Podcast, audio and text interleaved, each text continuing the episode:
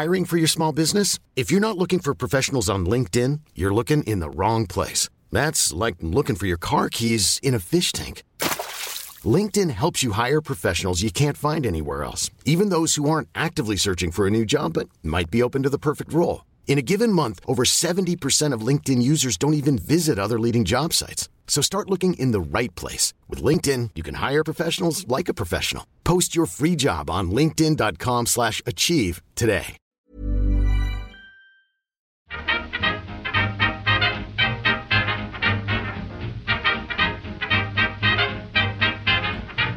Muy buenas, amigas y amigos. Bienvenidas, bienvenidos una semana más al Podcast Reload, programa sobre videojuegos que hacemos desde a night games punto com.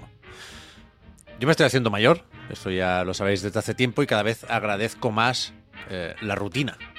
Así que esta semana me congratula poder decir que la vuelta a la normalidad es total y absoluta, so- solo hay un Podcast Reload esta semana, va a salir cuando toca, y además saludo a Óscar, a Juan y a Víctor. ¿Cómo estáis? Hola, hola. Hola, hola, Pep, ¿qué tal? Hola. También molaría que hubieran varios. Tres, cuatro, ¿no? De, de... ¿Reloads a la semana? Sí. Puf. Uno al día. Bueno, la semana pasada costó un poco editarlos, ¿eh? Ya, y... bueno, hay que buscar a alguien que los edite, pero... pero... El único problema. Claro. O sea, Ana Rosa ya ves, tú.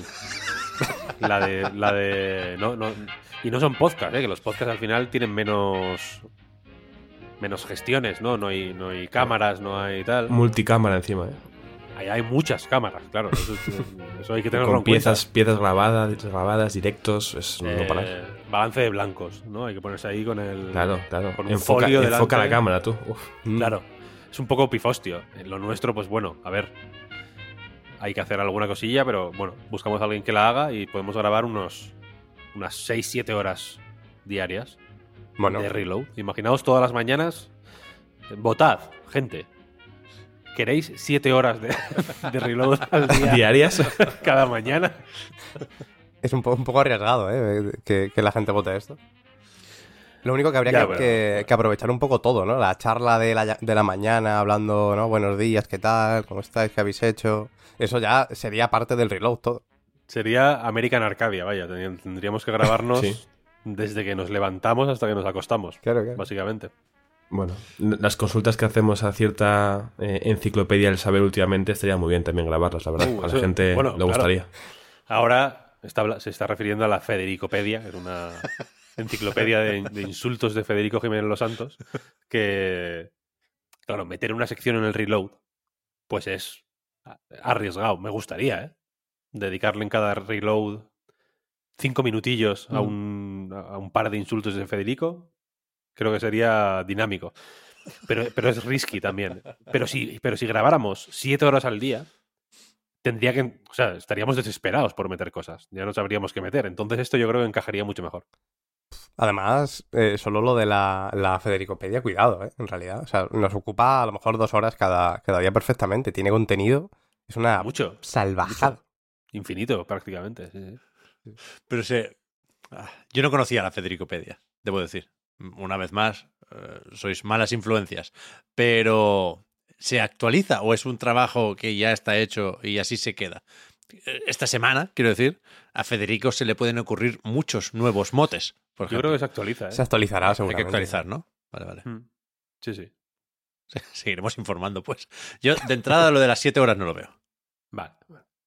Cinco. Cinco. Hostia. ¿Has visto? Vais fuerte, ¿eh? Suena bien. Quiero decir. ¿Habéis, me... Claro, habéis puesto siete como para ver que, que Pepe va a decir que no claramente, pero así llegamos a cuatro o cinco y... Claro, y cinco suena en plan, menos mal, ¿no? Cinco. Solo cinco. Claro, claro. Es como la típica estrategia de marketing de ponerte una cosa, ¿no? Varios relojes juntos y uno muy caro para que bueno, tú digas, vale, el que vale, el que está en el punto medio es el que medio. Merece la pena, de verdad. Es como los videojuegos de Activision Blizzard, ¿no? Que te venden tres skins de, para el caballo. En el Diablo cuatro, por ejemplo, hay una de cincuenta y otras dos de veinte. Una ganga, ¿no? Las de veinte en comparación con la otra. Claro. Entonces, bien, bien. Me parece buena... Al final, tendré... quiero decir, se nos tiene que pegar algo de la industria del videojuego. Ya, bueno. Lo iremos hablando, ¿eh? Pero de momento esta semana, pensando en cómo se ha marcado el tono de la actualidad, igual ha sido más importante lo de las nominaciones en los Game Awards que el Indie World de Nintendo, por ejemplo. No sé por qué lo dices, Pep. Bueno, igual, me, igual. O sea, a mí me gustó ¿eh? el Indie World, pero es perfil bajo. Yo no, estoy, yo no estoy ni enfadado, ni me voy a burlar del Indie World, ¿eh? no, no, no me pinchéis ni me tiréis de la lengua por ahí, porque yo estoy perfectamente bien con el Highland Song y el Outer Wilds en Switch, pues ya tocaba. No, no, es un ya... poco perfil subterráneo, ¿no? Perfil Fraggle Rock. Como que bueno, no, como que tienes que mirar detrás de, la, de un agujero de la pared para encontrarlo. Pero que está, o sea, está ahí el Indie World. No es un, un Nintendo Direct. Uf, aún así, yo creo que dentro de la línea de los Indie World, este en concreto, cuidado, ¿eh? Les faltó meter el Dave the Diver. Bueno, pero ese, salió, ese sí salió en el último Direct. O sea, no, te, el, no te sabría decir. En, en, en una presentación o un eventito digital de Nintendo estuvo seguro, hace poco. No recuerdo si era Direct o Partner Showcase, porque ya hay demasiadas etiquetas ¿eh? entre unos y otros, pero, pero mm. se está despachado ya ese eh, tic verde. Sí, sí, estuvo en el Direct de, de septiembre. Efectivamente, efectivamente. Lo de los Game Awards, ah, se puede hacer un, un poco bola. No por nada, sino porque siempre, o cada año, lo, lo comentamos un poco a regañadientes. Porque hay muchas opiniones, es verdad que es muy pasional la reacción de casi todo el mundo a los Game Awards. Yo sigo con mi posición de un cierto acercamiento a Jeff Keighley, que es un tío que tiene sus cositas y cuando se pone buitre con L tres, pues yo también me enfado.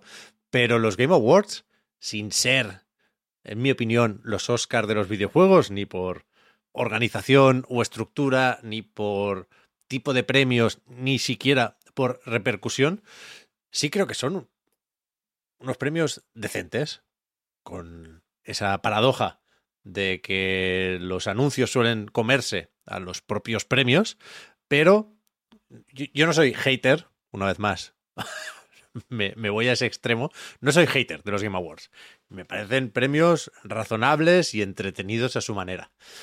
Pero es verdad que no, que no suelen gustar en general y que está siempre la duda de si le estamos un poco siguiendo el rollo de más al Keighley, dándole a estos premios una importancia que no está claro que tengan. Uh-huh. Pero es que yo sospecho una vez más que sí la tienen. Con lo cual no estoy intentando justificarme más de lo necesario. Creo que se puede hablar perfectamente de los Game Awards, también por lo que nos toca como medio, ¿eh? que no votamos, pero eh, representan, en cierta manera, no solo el estado de la industria o de los lanzamientos de ese año, sino por, por dónde van los medios o la crítica de videojuegos, ¿no? Porque quieras que no, aquí se, se vota juntando las papeletas de ciento veinte o ciento treinta medios de todo el mundo. Es un proceso también que hemos explicado varias veces y que a mí me parece curiosete. Yo creo que la importancia puede estar más por ahí, más que el estado de la industria, porque creo que tiene unas limitaciones que cada vez están más patentes. No sé si cada vez están más patentes, pero bueno, desde luego creo que hemos ido afilando el ojo para vérselas, las limitaciones. Sí. Yo creo que es cierto que cuanto más afilado tenemos el ojo para ver las limitaciones, más fácil nos resulta convivir con... con los Game Awards. Por eso, en mi caso al menos es como, bueno, pues sí, quiero decir, son una tontería. Es que no, no, los veo más inofensivos que nunca, precisamente porque de alguna manera veo que no tienen capacidad para eh, reescribir el estado de la industria, ¿no? Para que no, que, que no son no, no, no son los Game Awards los que escriben o los que fijan en piedra el estado de la industria, como, está claro, como Alan Wake. Eh, sino que simplemente, bueno, pues reflejan de manera muy limitada eh, cómo respira el videojuego mainstream a través de las opiniones, seguramente limitadas también, de, de, de, de los principales medios mainstream de todo el mundo, y ya está. Mm, y, y, y poco más, ¿no? Hasta el punto de que, por ejemplo, las torpezas o las o las mmm, Sí, las torpezas, en realidad, que, que, que creo que cada año se ven más claras. Creo que cada año molestan menos, como por ejemplo lo de meter en indie a Dave the Diver. Es verdad que es, es... La, pol- la polémica de este año, ¿eh? Me ha sorprendido un poco. Pero es que tam- y, y, y, tampoco fue polémico, quiero decir, porque, porque no dice nada de nadie, quiero decir. Los medios, posiblemente dicen lo, de, lo, de los únicos que dicen, que dicen mal es de los medios primero y de los Game Awards sobre todo, quiero decir, porque imaginaos que meten Modern Warfare tres en indie, los medios, quiero decir, ¿no? En, la, en el hipotético caso de que fuera posible que los medios, de alguna manera, por embriaguez colectiva o por un delirio eh, compartido o por, o por trolear a Geoff Keighley, simplemente dijeran, vale, vamos a nominar en masa a Modern Warfare tres como mejor indie del año, por ejemplo, ¿no? O mejor, o mejor juego debut o alguna historia así. Hostia, los Game Awards tendrían que, que tener un control de calidad. El otro día hablábamos del control de calidad del Game Pass, pues aquí también tendría que haber ese, ese mínimo control de calidad. Yo creo que no lo hay, no por desconocimiento o por desinterés, sino por... Mm. sino por el por la por pues, pues eso, por torpeza, ¿sabes? Yo creo que si fueran menos torpes nos resultarían menos inofensivos, pero es que son tan torpes. Yo que... aún así eh, no, no, no tengo claro eh, de quién es la culpa o de quién podría ser, porque claro, tampoco tengo claro cómo funciona la votación, en el sentido de que, bueno, sabemos que cada medio tiene que votar a cinco juegos en cada, en cada categoría, pero tampoco sé si tienen que elegir entre unas opciones o ellos mandan la papeleta. No sé si me, no sé si me explico, ¿no? Si ellos man- si han mandado la papeleta sin que nadie dijera que este estaba entre las opciones, es primero culpa de los medios y después, por supuesto... O sea, al final yo creo que siempre es culpa de todo el mundo, ¿no? El hecho de que este, de que este juego esté, esté aquí. Porque si, si lo has votado ya... ya empezamos mal. Y si lo has aprobado, claro, ya, ya también. O sea, esto es culpa de todo el mundo, lo mires por donde lo mires. Pero aquí, pero, pero que la, la, cuando hablas de culpa, quiero decir, uh-huh. a mí me haces pensar en una gravedad de lo que ha ocurrido, que en realidad es como, eh, yo qué sé, si el niño pinta con los carioca la pared, ¿sabes? Bueno, ¿De, pero... quién es, ¿De quién es la culpa? Pues bueno, posiblemente haya muchos culpables, ¿no? Los padres por haber dejado el carioca a mano, el niño por haber pintado la pared. Hay una serie de culpas ahí que en el fondo dices, pero ¿para qué me voy a enfadar, no? Si es que, si es que no... Sí. Lo entiendo, lo entiendo y de primeras a mí es lo que me llega. A mí me, me da más o menos igual que, que esté en una categoría o en otra, pero lo digo sobre todo pensando... en, pues bueno, en los desarrolladores que comparten la, nom- la nominación con Dave the Diver, que yo en- no. entiendo que, que y podemos estar de acuerdo en la importancia o no importancia de, de los premios, pero para muchos estudios independientes que puede ser su primer juego o no, pero tener una re- tiene una repercusión y unos recursos que son más o menos limitados, tener que competir en esa categoría con un juego con muchísimo más presupuesto de lo que tienen ellos, pues entiendo que tampoco es, es plato de, de buen gusto, precisamente, ¿no? Entonces, eh, a mí lo que, lo que más me escama de, de esa parte viene precisamente de por ahí. Ya, yo entiendo, o sea, una vez más, el eterno debate sobre lo que hace que un juego sea o no indie. Yo creo que este no lo es, ¿eh? Una uh-huh. cosa es que te lo edite una compañía más o menos grande y otra cosa es que el estudio de desarrollo esté dentro de Nexon, en este caso. Es que, eh, yo creo que hay poca discusión no, o sea, aquí. No tienen nada de indie. Por eso, es como, por eso decir que, es como dominar a Grow, uh, el Grow Up este de Ubisoft. De Ubisoft, ¿sabes? Yeah. Es como, hostia. Pero uh, no sé si se puede llegar a tener en cuenta uh, el que tenga espíritu de indie. No lo sé, ¿eh? Ya digo, yo creo que es un error meterlo aquí y creo que en este caso es un error de los medios. Porque una vez más, no he visto los documentos de este año, pero en votaciones de ediciones anteriores de los Game Awards, tú no marcas casillas que te sugiere Geoff Keighley. Son espacios mm. en blanco en cada categoría y el medio en cuestión pone la lista de títulos que considere oportuno en cada, en cada categoría. Pero más allá de esto, y ya digo, podemos volver a, a, a cosas más concretas y... y títulos o nominaciones que nos hayan sorprendido o que nos chirríen especialmente, pero en general, y pensando en estos premios como un posible, hay más, ¿eh? Pero como un posible resumen del año, ¿no suena más o menos bien que estén nominados a Mejor Juego del Año, Alan Wake dos, Baldur's Gate tres, Marvel's Spider-Man dos, Resident Evil cuatro, Super Mario Bros. Wonder y The Legend of Zelda: Tears of the Kingdom? Es decir, no, no, no queda muy claro viendo esto, el porqué de ese sentir general que dice que dos mil veintitrés ha sido un buen año? Si tienes que jugar a seis juegos publicados en dos mil veintitrés, que sean estos seis no me parece mala idea. Hay no, otros, hay no. otros, ¿eh? Uh-huh. Pero, no sé, a mí, me, a mí me cuadra todo bastante aquí. Sí, o sea, sin duda, ¿eh? Sin duda, a mí también, a mí también. Eh... Pero también me cuadran las puntillas que se les puede sacar, ¿sabes? Hay asteriscos por todos lados. Los, claro, no me... Son un tipo de asteriscos que no me matan, porque efectivamente, yo qué sé, hay mucha secuela, por ejemplo. Sí. Pero no sé hasta qué punto meter simplemente porque tienen un numerito en el título en el mismo saco a Baldur's Gate tres o a Modern Warfare tres es razonable, ¿sabes? Hmm. No sé si es más eh, limitante para uno mismo, ¿sabes? El enfadarse con Alan Wake dos por ser la secuela de que... ¿Sabes? O, uh-huh. Incluso con Spider-Man dos, si queréis. Quiero decir que dentro de las secuelas también hay muchos asteriscos. Eh,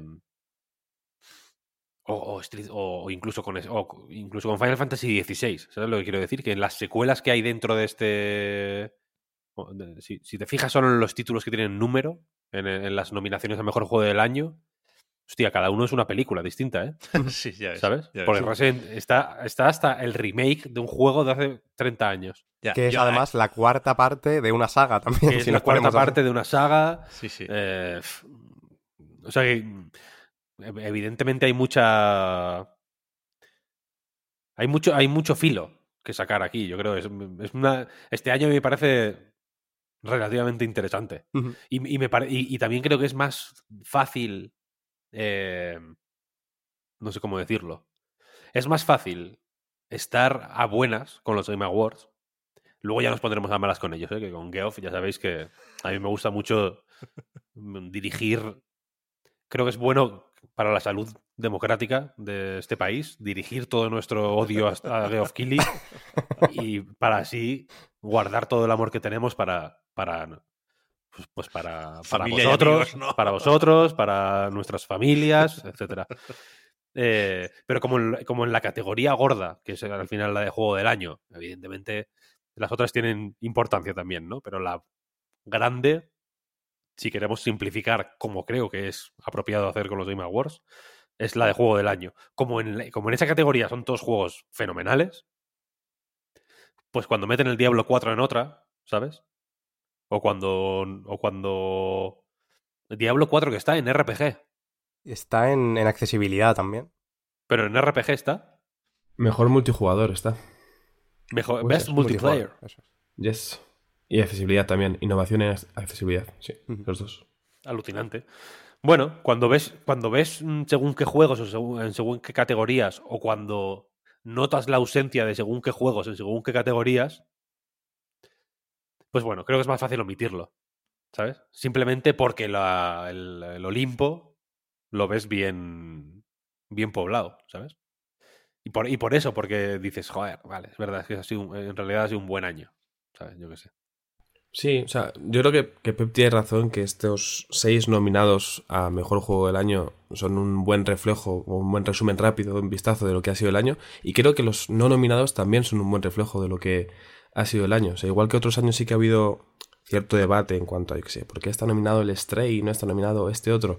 Creo que eh, lo que se veía antes de esta, ¿no? esta revelación de los nominados es que había diez, doce candidatos con muchas papeletas y que cualquiera de esos nos hubiera contentado porque lo merecían, eh, claramente, ¿no? Que no esté Final Fantasy, que no esté Diablo, que no esté Hi-Fi Rush, pues tiene sentido cuando ves que los seis que han entrado son del nivel que son, ¿no? Entonces, bueno, creo que es un buen reflejo del año, precisamente, que en cuanto a lanzamientos sí que ha sido un gran año, creo yo, para los videojuegos, ¿no? Ya hemos hablado largo y tendido de por qué no lo ha sido en otros sentidos, pero en cuanto a los juegos que se han publicado, por lo menos sí que ha sido un, un buen año. Y en cuanto a lo que decía Víctor, por ejemplo, de las, las limitaciones que pueden tener estos Game Awards, entiendo que que tienen muchas limitaciones, como casi todos los, los premios, tanto en videojuegos como en otros en otras artes y en otras disciplinas, pero al ser seguramente tan seguidos y tan comentados es normal que, que vayamos más con la lupa, ¿no? A ver dónde pueden fallar. Este tipo de esta falta de control como para que haya un juego que no sea indie, que entre en la categoría de indies, pues puede ser más llamativa, ¿no? Es verdad que siempre hemos visto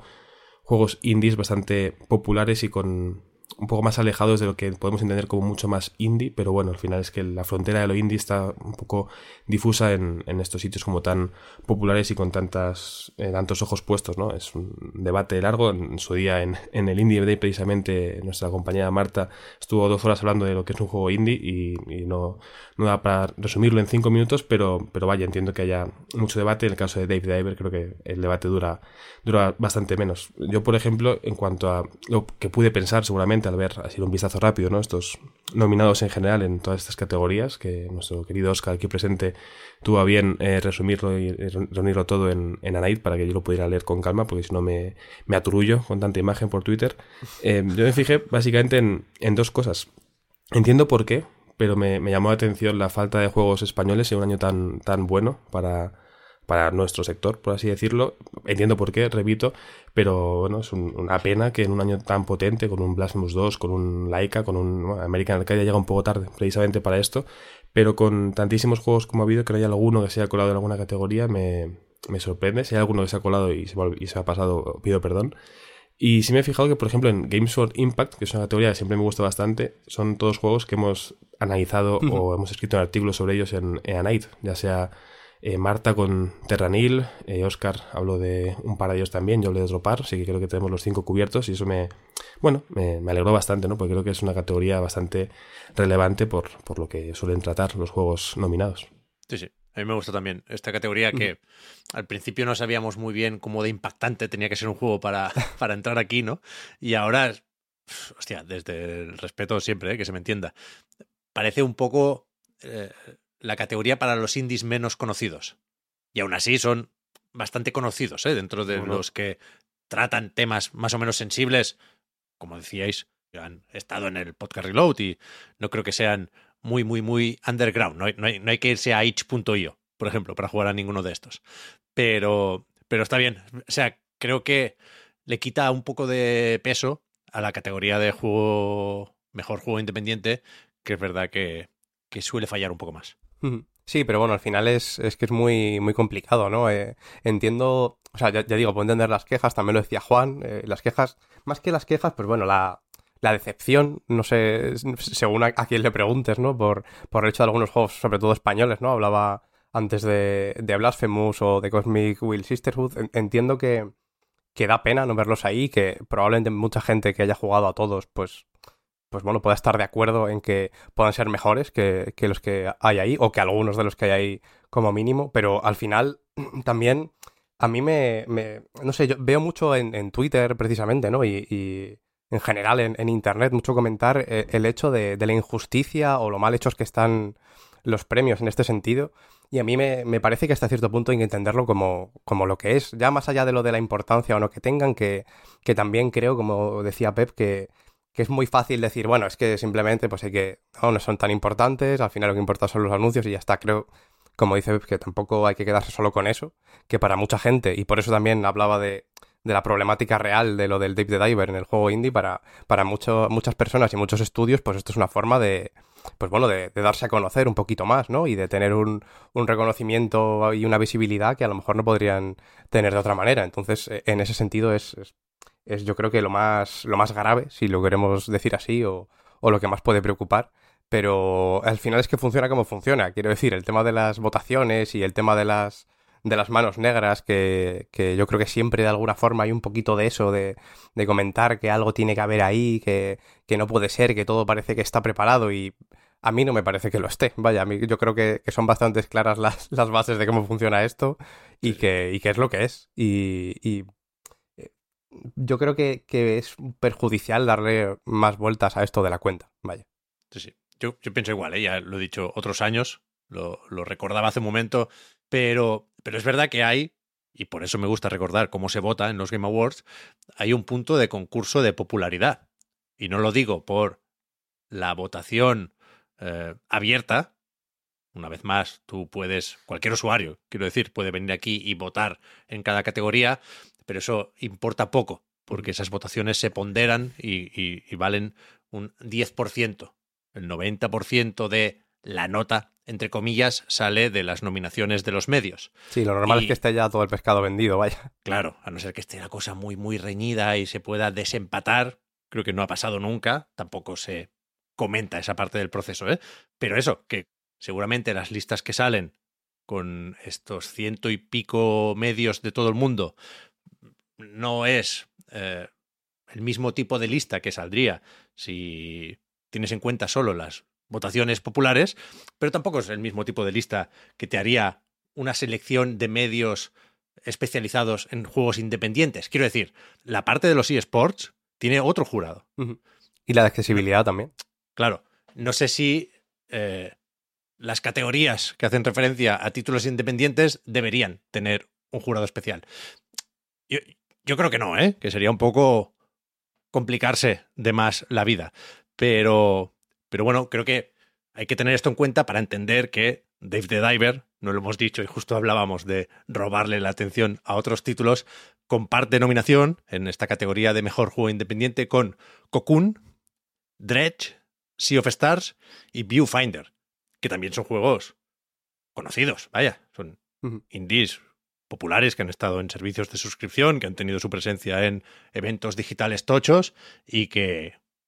Bueno, que, que evidentemente se, se, se conocen dentro de estos medios especializados en videojuegos, insisto, no en títulos independientes, que a todos nos gustaría seguramente que tuvieran más presencia en eh, I G N, iba a decir, pero justamente I G N an- analizó, fue de los pocos que analizó el Laika, por ejemplo, ¿no? Que, que si hay un interés cada vez mayor por los juegos independientes, vaya, pero es verdad que no son lo más indie que alguien que solo consume indies te puede señalar. Pero vaya, más allá de, de, de, de la presencia de Nexon, ya digo, yo creo que, que no hay grandes injusticias o que se puede entender de una forma más o menos fácil porque están aquí los juegos que están. Y que están, están muy bien todos, mm. eh, incluido Dave the Diver, déjame decir. Yo acabo de mirar que no está nominado Layas Horizon en mejor juego de móvil y cambio de opinión. Estos ya, ya, premios ya, ya. son lo peor que hay, no, no tiene ningún sentido. O sea, qué tongo. Eso sí, eso sí, eso sí. Pero es que Netflix, Juan, es que no existe. Ya, ya, ya. Ahí no boicota Netflix claramente aquí, ¿eh? Se ve, se ve. ¿Planet of Lana no está en ningún lado? Creo que no. Mm. Dirección Curioso. De arte se podría colar, pero no me suena, ¿no? Sí, yo creo que hubo no, más no, o menos no lado, consenso no. con el Lana de que no, que no, acab- no acabó... siendo lo que parecía que podía llegar a ser.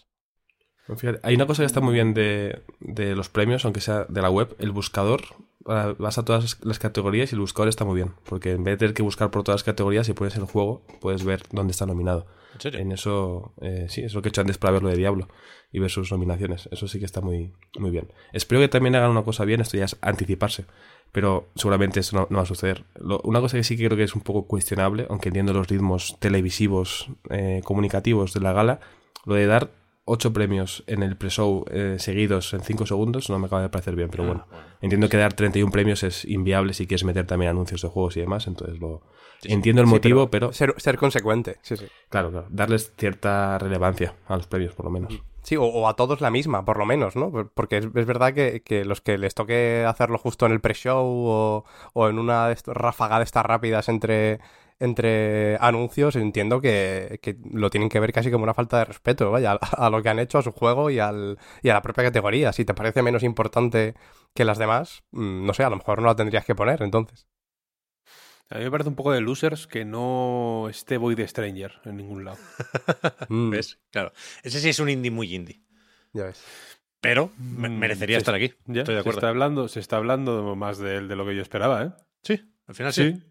Bien, bien. Mm, igual es, iba a decir en mi círculo, a ver, tampoco sé si mi círculo, pero sí que he visto hablar de él más de lo que de lo que me esperaba, más, mucho más de lo que se habló de Zero Ranger en su en su día, vaya. Hmm. No te voy a decir que metan aquí el Canon of, el Canon of Wormholes, por ejemplo. Entiendo que eso ya es pasarse. Pero sí, que bueno, teniendo en cuenta el morro que, que el morro que me refiero de, de, de, lo, de, lo, de lo gusto, ¿no? Las sensibilidades que, que se ven aquí. Eh, pues bueno. Por, a mí, por ejemplo, me, no sé, no sé si es que ya me, me he vuelto demasiado cínico, pero ver, ver Pizza Tower ahí en el debut, ya me ya dije, ah, pues, pues bien, sí. De verdad. Guay, ¿no? O sea, estoy... moviéndome por las pestañas, ¿eh? A, a ver si hay algo que decir en la categoría de mejor interpretación, mejor dirección de arte, pero no, no veo nada muy, muy comentable. Y si eso, me vuelvo a la de mejor juego del año para decir que cuidado, ¿eh? Que yo entiendo perfectamente estas nominaciones, pero no son necesariamente los seis juegos que yo pondría aquí. Yo, de hecho, no soy muy partidario de que un remake, que es verdad que cambia cosas, pero no deja de ser más o menos el mismo juego que se estrenó en GameCube. Yo, yo creo que hay otros títulos que, que encajan mejor en ese hueco y nos podemos quedar en Capcom. Joder. Para meter Street Fighter seis, por ejemplo, ¿eh? Uh-huh. Cuidado, que, que, que el hecho de que nos parezca bien no, no significa que firmemos casilla por casilla, pero, pero eso lo veremos, claro, cuando hablemos de los mejores del año para a night games punto com y el Podcast Reload, ¿eh? No, no vamos a hacer aquí spoilers de, de nuestras listas. Yo, o sea, yo ahí, por ejemplo, Resident Evil cuatro lo cambiaba por el Armored Core y me quedaba más a gusto con un arbusto.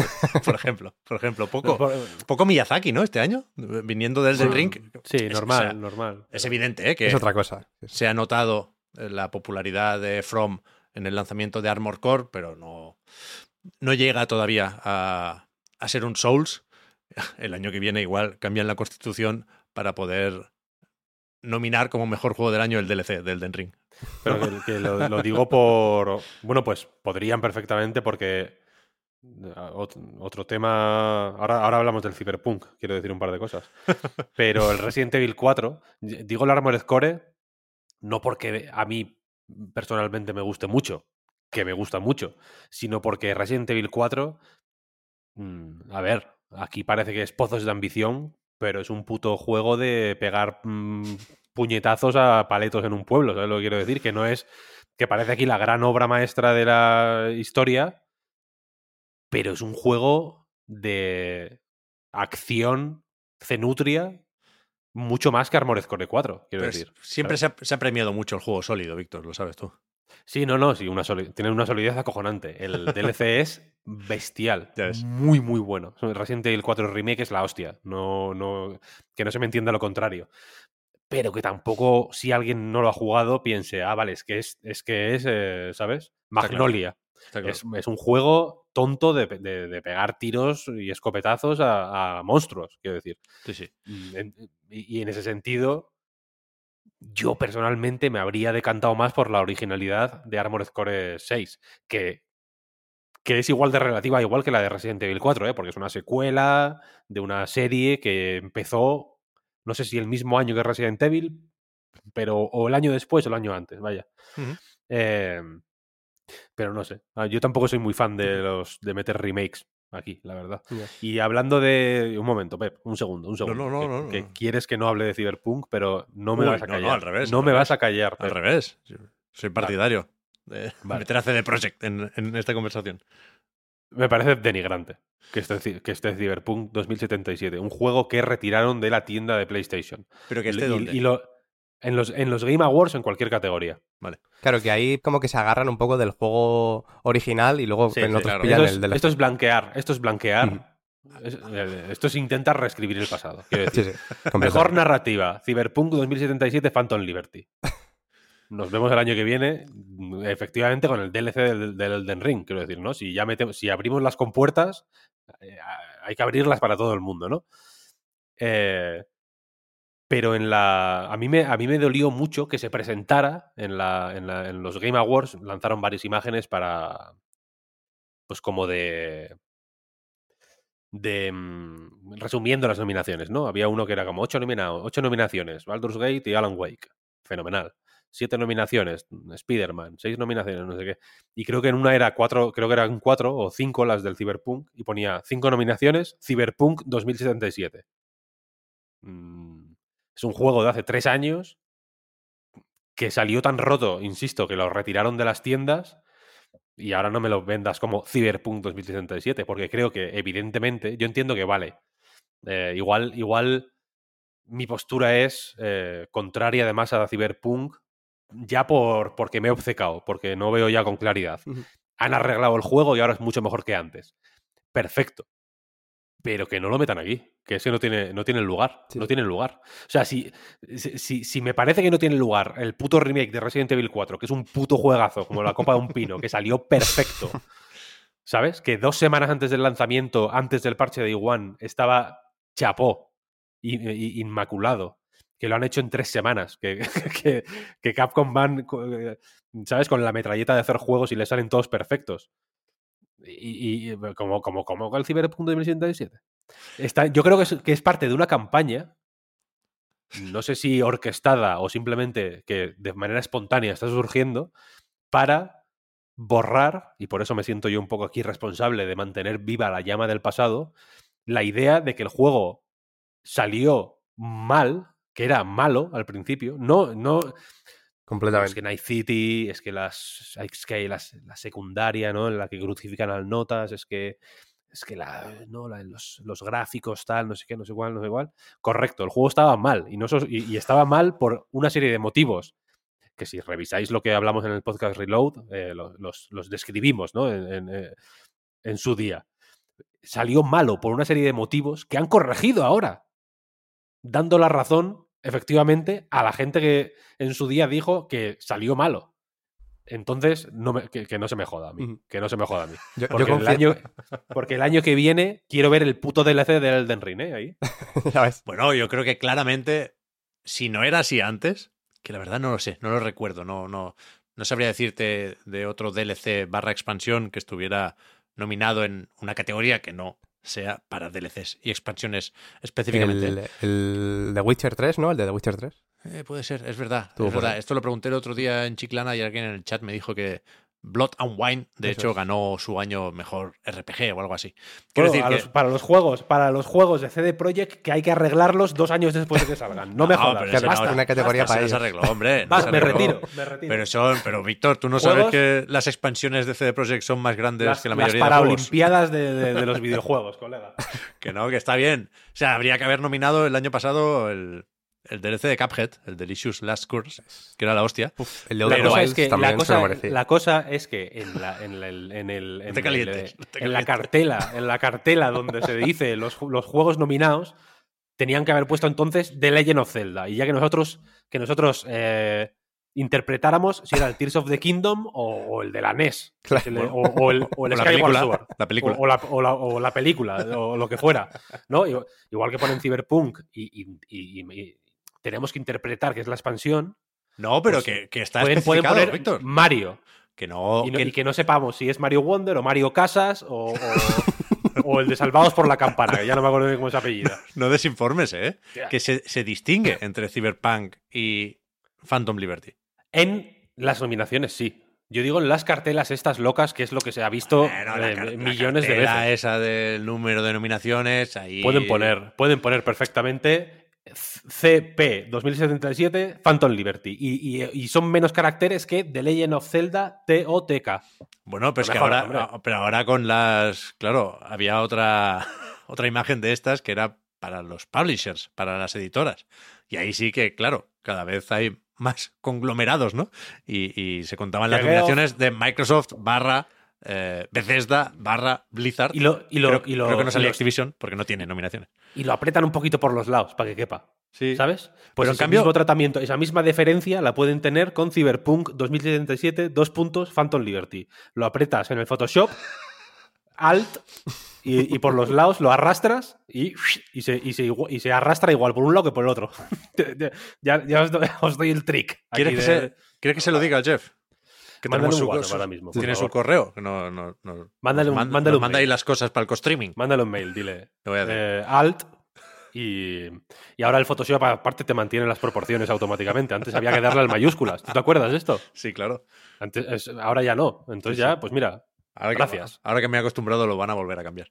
La cosa es esa, que la cosa es esa. Que yo entiendo que el Geoff tendrá acciones en C D Projekt, lo que sea, y querrá, estará desesperado para que, para que vayan para arriba o lo que fuere. Pero yo me siento, ya, ya me, es lo que me une un poco a los del teleférico, que, dice, que decían los de Pantomima Full. Yo me siento un poco como un loco. Es que, me, es que, me, es que eh, tú imagínate, Pep, que estás un día en tu casa, te levantas por la mañana, vas a la cocina, te haces un café estás ahí medio adormecido, cuando todavía no sabes, es, eh, estás, no, no, no, estás en el, no estás dormido, pero tampoco te atreverías a, a, si te pusieran una pistola en la cabeza, no afirmarías del todo que estás despierto al cien por ciento, ¿no? Estás ahí como actuando un poco en el piloto automático, ¿no? Haciéndote el café, que igual, yo qué sé, te vas a echar el azúcar y se te cae por la encimera porque no, no ni atinas muy bien, ¿no? Y de pronto se te aparece la Virgen en la cocina y te dice: Pep, lo estás haciendo muy bien. En el cielo estamos muy orgullosos de ti. Y desaparece la Virgen, ¿no? No te, no te ha hecho ninguna gran revelación, simplemente se te ha aparecido la Virgen y te ha dicho eso. A ver, tú eso no se lo puedes explicar a nadie. Tú se lo, vas a tu mujer, que todavía está en la cama, la pobre, y la despiertas para decirle eso, y, y, y en, en, en cuestión de... En, durante la mañana no tienes la custodia de tus hijos para empezar. ¿Sabes lo que quiero decir? Y yo me siento así un poco, ¿sabes? Porque, porque claro, el Cyberpunk dos mil setenta y siete que, que yo jugué y desprecié es como la aparición mariana. Ya no existe. Pero ya mira. nadie puede, ya nadie puede decir, ah, hostia, vale, vamos a ver qué es lo que falla. Pero si son se, locuras, si, son, si son se, habladurías. Pero sí se recuerda la liada con Cyberpunk, ¿no? O sea, lo estás pintando como... No se recuerda. Que es la, que, del, que... la del neuralizador, de Men in Black. Nos han hecho la del Men in Black, efectivamente. Que no, no es así, no es así. Que no, sí, cuando que no, salió... Que es verdad, que es verdad. Mira, en los Game Awards, sin irnos del de sarao del Jeff, eh, Cyberpunk salió en diciembre de dos mil veinte, creo recordar. Ese año no entró en las nominaciones, por fechas, porque llegan siempre los lanzamientos hasta mediados de noviembre, más o menos. Y ese año no entró Cyberpunk, no, ni, ni por bueno ni por malo. No se podía hablar del juego por fechas. Y al año siguiente, dos mil veintiuno, que mira que estaban baratas las nominaciones, fue más o menos testimonial la presencia de Cyberpunk. Pero, pero es que per- perdieron su oportunidad. Para mi gusto. Bueno, claro, pero que eso se recuerda perfectamente. Y, y, y no te voy a decir que compro totalmente eh, la narrativa esta de la redención de C D Projekt, porque no, y a mí sí me parece... No, o sea, no me parece del todo mal que esté la expansión aquí, si tiene cierta entidad y si se señala lo que tiene de bueno como R P G. No he jugado, la verdad. No, no sé cómo de bien ha salido, ni cómo de bien lo hace Idris Elba, que también está ahí nominado por la performance. Pero que... que a mí me parece que dice poco, o poco bueno, de C D Projekt eh, la nominación de Best Ongoing Game. Uh-huh. Porque efectivamente sigue en marcha, no porque hayan metido la chaqueta del anime, sino porque lo han arreglado. Pero el, o lo han tenido que arreglar. La narrativa, a ver, es, la narrativa de la redención se, se explica con el, con el premio de, de apoyo de la comunidad, quiero decir. Efectivamente, la comunidad le está ya, dando un bueno, apoyo. Esa categoría con el Destiny también, déjala ir, ¿eh? De redención, de redención, Red Dead Redemption tres. Ay, ay, ay. Que no, que no, que es que, que, que simplemente, yo sé que yo sé que hay mucha más gente como yo, así que animo a todo el mundo a ir a Ferraz. ¿Te imaginas? No, pero que no nos, que no nos olvidemos. Y, y creo que también es representativo de, del tipo de premio que es este. Quiero ¿no? decir, ¿no? Que al final, no nos olvidemos que Geoff Keighley, efectivamente... Mmm, pues parece un hombre apañado, quiero decir, la web mola mucho, se nota que quiere que quede guay, no parece, yo qué sé, cuenta con el Bossman pudiendo contar con otra gente. Le veo ahí un, le veo ahí un toque de lealtad. Es patrón, ¿eh? Del Bossman. Salen los ¿Ah, créditos ¿sí? de Delayed Input siempre. Claro, sí. Fenomenal. Pues es, bien, ¿no? ¿no? Me parece un detalle bonito. Sí, sí, a mí también. Eh, entonces... Eh, también, pero también hay que tener en cuenta que, el, que, el, que le gusta hacer bien los Game Awards y le gusta hacer bien otra cosa, que es su buenismo extremo de quedar bien, de quedar bien con lo que ve, no como eh, no sé cómo decirlo, lo que ve como partners más que como en, entes creativos a los que juzga, entre comillas, ¿no? Sino como socios comerciales, en realidad. Porque es lo que porque al final los Game Awards no los financia Geoff Keighley, los financia eh, las compañías, sí, sí. Quiero decir. Entonces, eh, lo de Cyberpunk me parece me parece feo. Simplemente. Bueno. Solo quería decir eso. Solo, era, solo quería decir eso. Eso es verdad. Una cosa no quita la otra. Igual que yo no veo mano negra en las nominaciones y en las votaciones, sí me puedo imaginar perfectamente que en cierto momento habrá un fundido a negro y dirá World Premiere. Y veremos un paisaje nevado, un medallón, alguien que se agacha para coger ese medallón. Ciri, protagonista de The Witcher cuatro. Wow, amazing. I can't wait. The team at C D Projekt Red always surprises us. dos mil veintiséis. Pero que habrá. Y tráiler de la temporada nueva que han cambiado al pollo de la serie de Netflix. Todo eso puede pasar y va a pasar mucho de eso, por supuesto. Pero, bueno, ahora mismo no, no se nos ocurre una alternativa. Por eso, lo que quiero decir es que en, yo entiendo que el contexto es, no es el más propicio, pero a un juego como Cyberpunk dos mil setenta y siete, si alguien tiene que premiarle o tiene que hacerle justicia, es el tiempo, es la, es la, la, la trascendencia, más allá de las circunstancias infames en que salió. No una entrega de premios. Una entrega de premios yo no creo que tengan que castigarle, quiero decir, no creo que tenga que haber una categoría que sea mejor mierda pinchada en un palo y que, y que ponga Cyberpunk, Cyberpunk, Cyberpunk, Cyberpunk, Cyberpunk. No digo eso, pero tampoco creo que haya que premiarle, simplemente. Uh-huh. Vale, vale. Sí, sí. En, y, y, y, sí, y, sí y, por, y digo lo del tiempo porque, porque, bueno, ya está la gente diciendo puto loco de mierda, tal, estarán insultándome en el YouTube o lo que sea. Pero creo, o sea, yo creo que el tiempo puede redimir a este juego como ha redimido a tantos otros que en su día fueron bueno, pero... malentendidos, maltratados o que fueron una puta mierda cuando salieron también. Quiero decir, no pasa nada. El tiempo, las aguas del tiempo, al final cuando se calman y cuando pasa la turbulencia nos permiten ver todo con más claridad. Pero en este momento no, no, no, era, el, no era ni el lugar, pero... ni, ni, ni el contexto, ni, la, uh-huh. ni las formas. Y que, y que... Y también me parece... O sea, quiero decir... Me da la sensación de que han intentado colar Cyberpunk dos mil setenta y siete en la lista de más nominados de las formas más rocambolescas, como por ejemplo, efectivamente, poniéndolo en... en uno, poniéndolo en Ongoing Games. Y dos, dándole una nominación a Idris Elba, supongo, para pa, pa enfocarle con la cámara en algún momento, si está ahí, porque hay... Dios me perdone de, de decir algo malo de, de Idris Elba, pero hay actuaciones mucho más específicas del videojuego, posiblemente mucho más mmm, impli- con, con una implicación mucho más eh, principal en, el, en, en sus videojuegos que la de Idris, Idris Elba en Phantom Liberty y, y, y pues me parece mamoneo simplemente pues para pa meterlo en cuatro nominaciones y no lo han metido en, en, en juego de carreras porque supongo que los coches no los han arreglado del todo, pero pero pero hostia, es que me parece un poco loco simplemente, me, me, cuanto más lo, me parece de, desquiciado desquiciado, bueno, pero... que, se, que, que se queden fuera juegos en, en, en, estando este dentro, quiero decir que en Ongoing Game, por ejemplo, esté este y no Gran Turismo siete, por ejemplo, que tenga que estar Gran Turismo siete en mejor juego de V R. Ya ves. ¿Qué me dices? ¿Cómo que mejor juego de V R? ¿No hay realmente un mejor juego de V R que Gran Turismo siete, que no es un juego de V R? Bueno, pero puede serlo. Bueno, ya, claro, y puede ser, y puede ser muchas cosas, ¿no? Puede ser también mejor enciclopedia si te, también, si te paras, si te paras a leer las descripciones de los coches. Mejor cafetería. Puedes mejor, claro, puedes meter la Encarta, la Wikipedia y el Gran Turismo siete, no me jodas.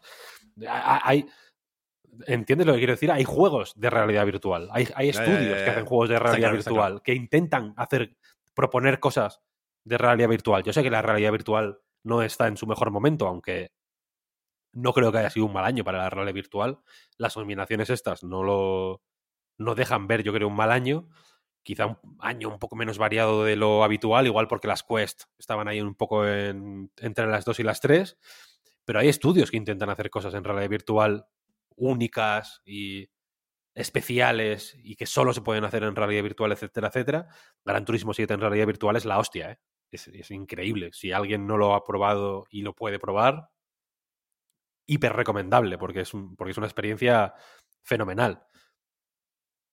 Pero yo lo habría metido en Ongoing Game más que en V R, personalmente, porque claro. Es un juego que cada, cada mes...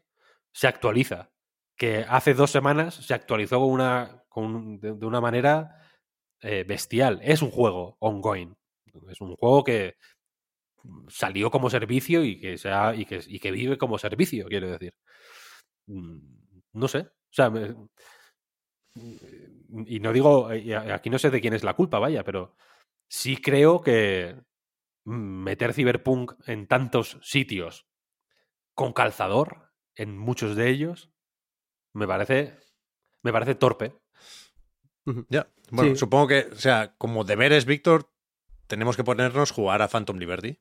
Porque no, no, mejor, no, yo pero, no voy a, yo nunca, yo, yo, yo paso de jugar a esa mierda. Pero que, me, que a lo mejor... Me ven que, por el culo. Que yo, yo no lo sé. Porque mi, no, huelga, mi huelga de hambre. No, no me ha quedado muy claro cómo se integra en el resto de Cyberpunk. Pero que a lo mejor Phantom Liberty no requiere de ese paso del tiempo para redimirse. A lo mejor sí está muy bien de, de entrada, ¿no? Y, y, y te digo que cuidado con lo que decimos. Primero, no, no te enfades, que queda mucho programa y tiene que venir gente. Pero que no... Eh, el año que viene... No era broma lo del D L C de Elden Ring, ¿eh? Seguramente el año que viene, a estas alturas de la película, diremos que sin la expansión de Elden Ring no se entiende dos mil veinticuatro, ¿sabes? Y nos va a chirriar poco que lo metan aquí. Yo no, yo no metería D L Cs en las nominaciones. Yo tampoco, yo tampoco. Pero hay D L Cs y D L Cs, y expansiones y expansiones. Sí, yo entiendo que justo es verdad que C D Projekt, sus, sus D L Cs son lo suficientemente grandes como para que se pueda mínimo plantear si puede entrar o no en, en cierta categoría, pero al final el problema de... de las nominaciones aquí de Cyberpunk es, es lo que decíais, ¿no? Lo de que esté en, en ongoing, al lado de juegos como servicio que han ido evolucionando y que tienen un sentido las actualizaciones, porque es un juego pues muy, muy activo, ¿no? Muy de ir saliendo a lo que... A, ir jugando a lo que va saliendo, pero poner un juego en ongoing porque salió roto y lo has arreglado me parece... me parece una cosa que, no sé, me, mí, me parece una barbaridad. De hecho, vaya.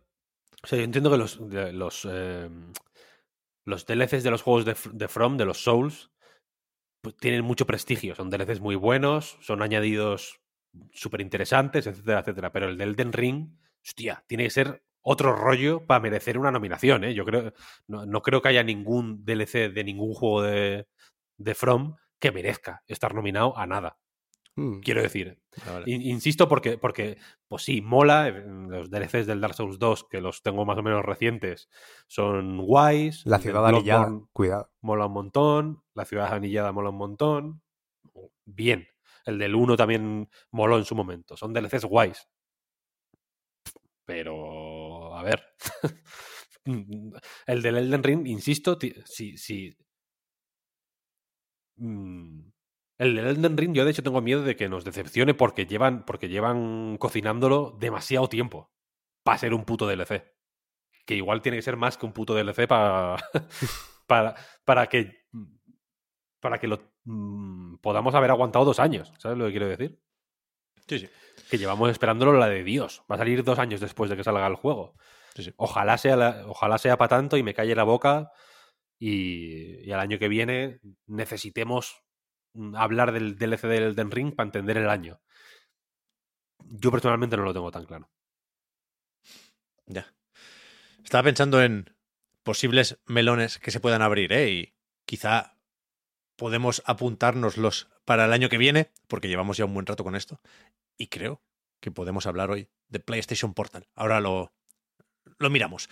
Pero que sí hay un tema que se ha comentado, yo he visto un par de tweets sobre eso, pero creo que no han llegado a superar el ruido de, de los tweets sobre Dave the Diver, pero que sí hay pocas caras y pocos nombres en estas nominaciones, caras reales, de personas de verdad, ¿no? Y, y, y creo que en un año que se va a recordar... ¿Quieres decir que Idris Elba es, es, es como los no, pájaros que no el, existen? En el performance, sí, justamente. Pero que en, en un año que se va a recordar por los despidos, ¿no? Y por eh, cómo pensamos en las personas que hay detrás de los juegos, ¿no?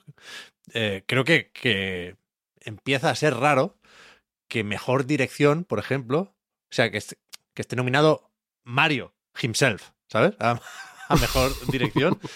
Que, que es verdad que eh, los juegos los hacen equipos y personalizarlos pues tiene también sus peligros, pero yo creo que hay que, hay que poner caras en la industria, vaya, y yo qué sé, mejor dirección de arte también.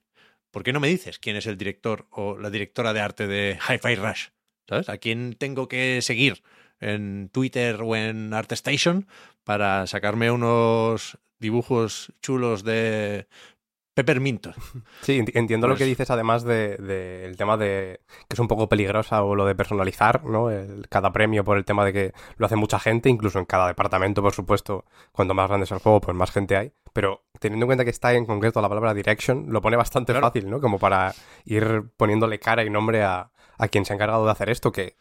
que ya digo, tampoco creo que, que nadie se ofenda en el estudio, ¿no? Que no, que no sean al que al que le ponen como director en, claro. en esta categoría, porque por lo menos ponen a uno, ¿no? No, no, es, claro, que, claro. no, no es que no pongan a nadie, por lo menos re, hay... lo representa al resto del equipo. Claro, claro. También hay grandes equipos en las películas, ¿eh? Y, uh-huh. y bien que se personifican eh, las cual. nominaciones y, y, por supuesto, los agradecimientos siempre van para el resto del equipo.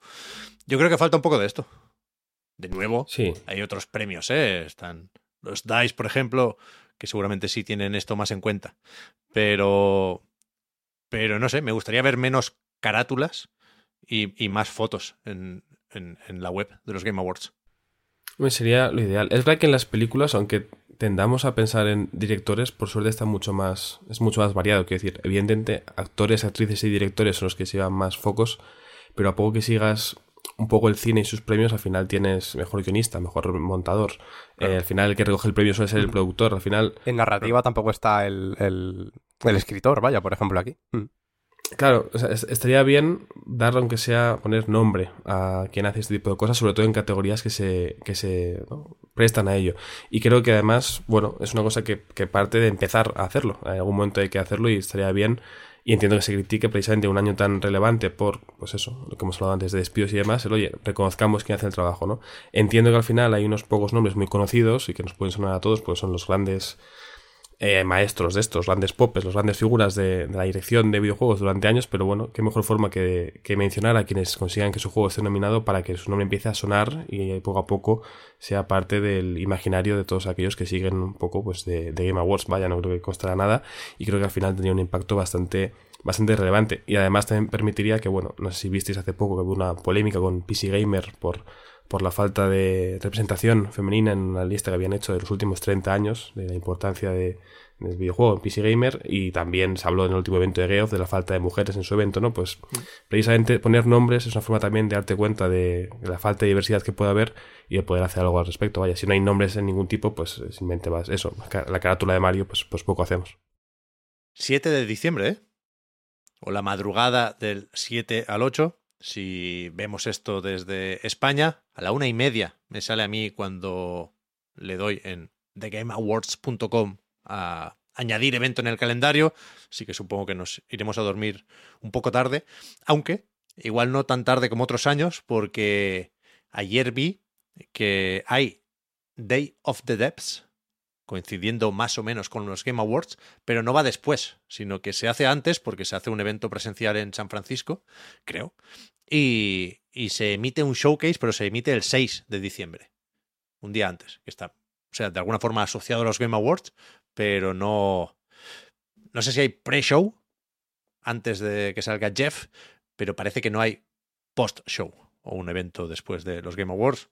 Espero que no aprovechen para alargar esta gala, ¿eh? Porque se, se hace tarde, se hace tarde. De hecho, al añadir evento, sí marca que acaba a las cinco de la madrugada, pero no me lo quiero ni creer. Vaya, tiene que, tiene, tiene que haber sido un error.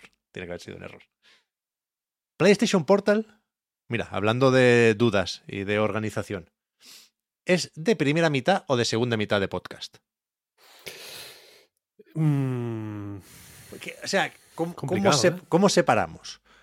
¿Actualidad y lanzamientos o actualidad y juegos? Yo creo que la, la forma más fácil de resumir la estructura del Podcast Reload es esa, ¿no? Actualidad y juegos.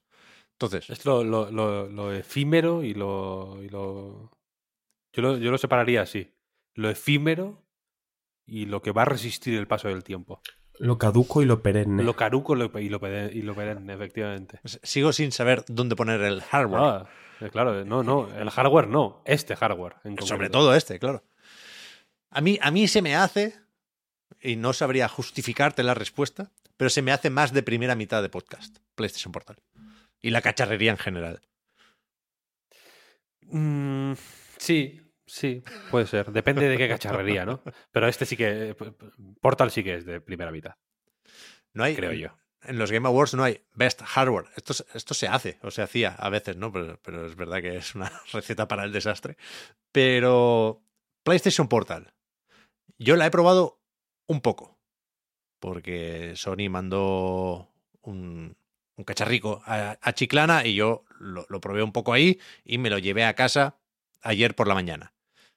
Lo digo porque a mí de entrada no me interesa, es decir, no me he comprado PlayStation Portal y supongo que esto condiciona hasta cierto punto cómo me aproximo a, a este dispositivo, ¿no? Tú, Víctor, si la quieres, si la, la reservaste en su momento, pero no te ha sí, llegado sí. todavía. Sí, José. De hecho, sí que tú, tú mismo decides hasta dónde quieres contar de, de tus problemitas. No, a ver, yo sí que tengo muchas ganas de PlayStation Portal. Me habría gustado, evidentemente, comentarla hoy. Y, de hecho, por la mañana estábamos planeando cómo grabar un cachito mañana, si era posible, para, para que pudiera probarla, porque sí que...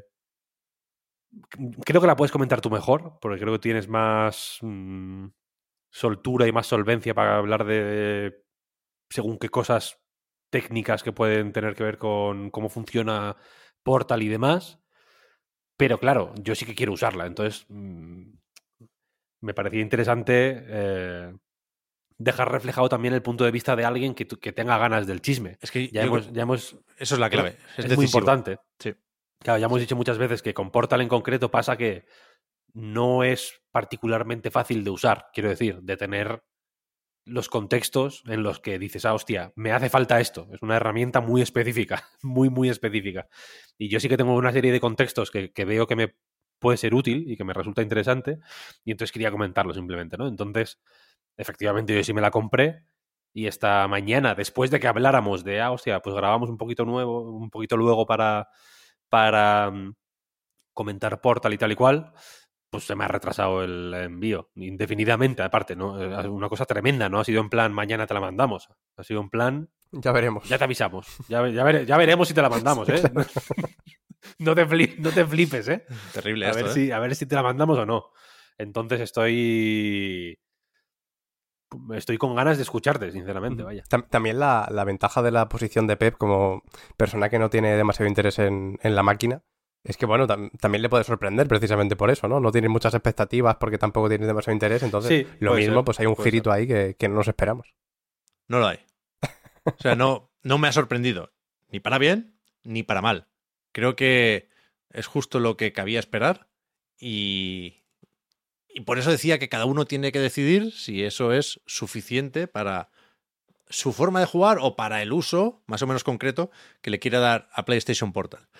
Empezando por el principio, es una aclaración que yo quisiera creer que no es necesaria, pero todo el mundo la ha hecho al analizar PlayStation Portal, así que no voy a ser menos. No es una consola portátil, lo sabemos desde que se anunció, creo que es muy evidente, por el precio, para empezar, pero eh, este dispositivo es nada más y nada menos que una pantalla L C D de ocho pulgadas, concretamente, pegada a dos mitades de un DualSense, una en cada extremo, y por lo tanto requiere de una PlayStation cinco. Los juegos se ejecutan en la consola y la imagen se envía vía Wi-Fi a la pantalla de PlayStation Portal.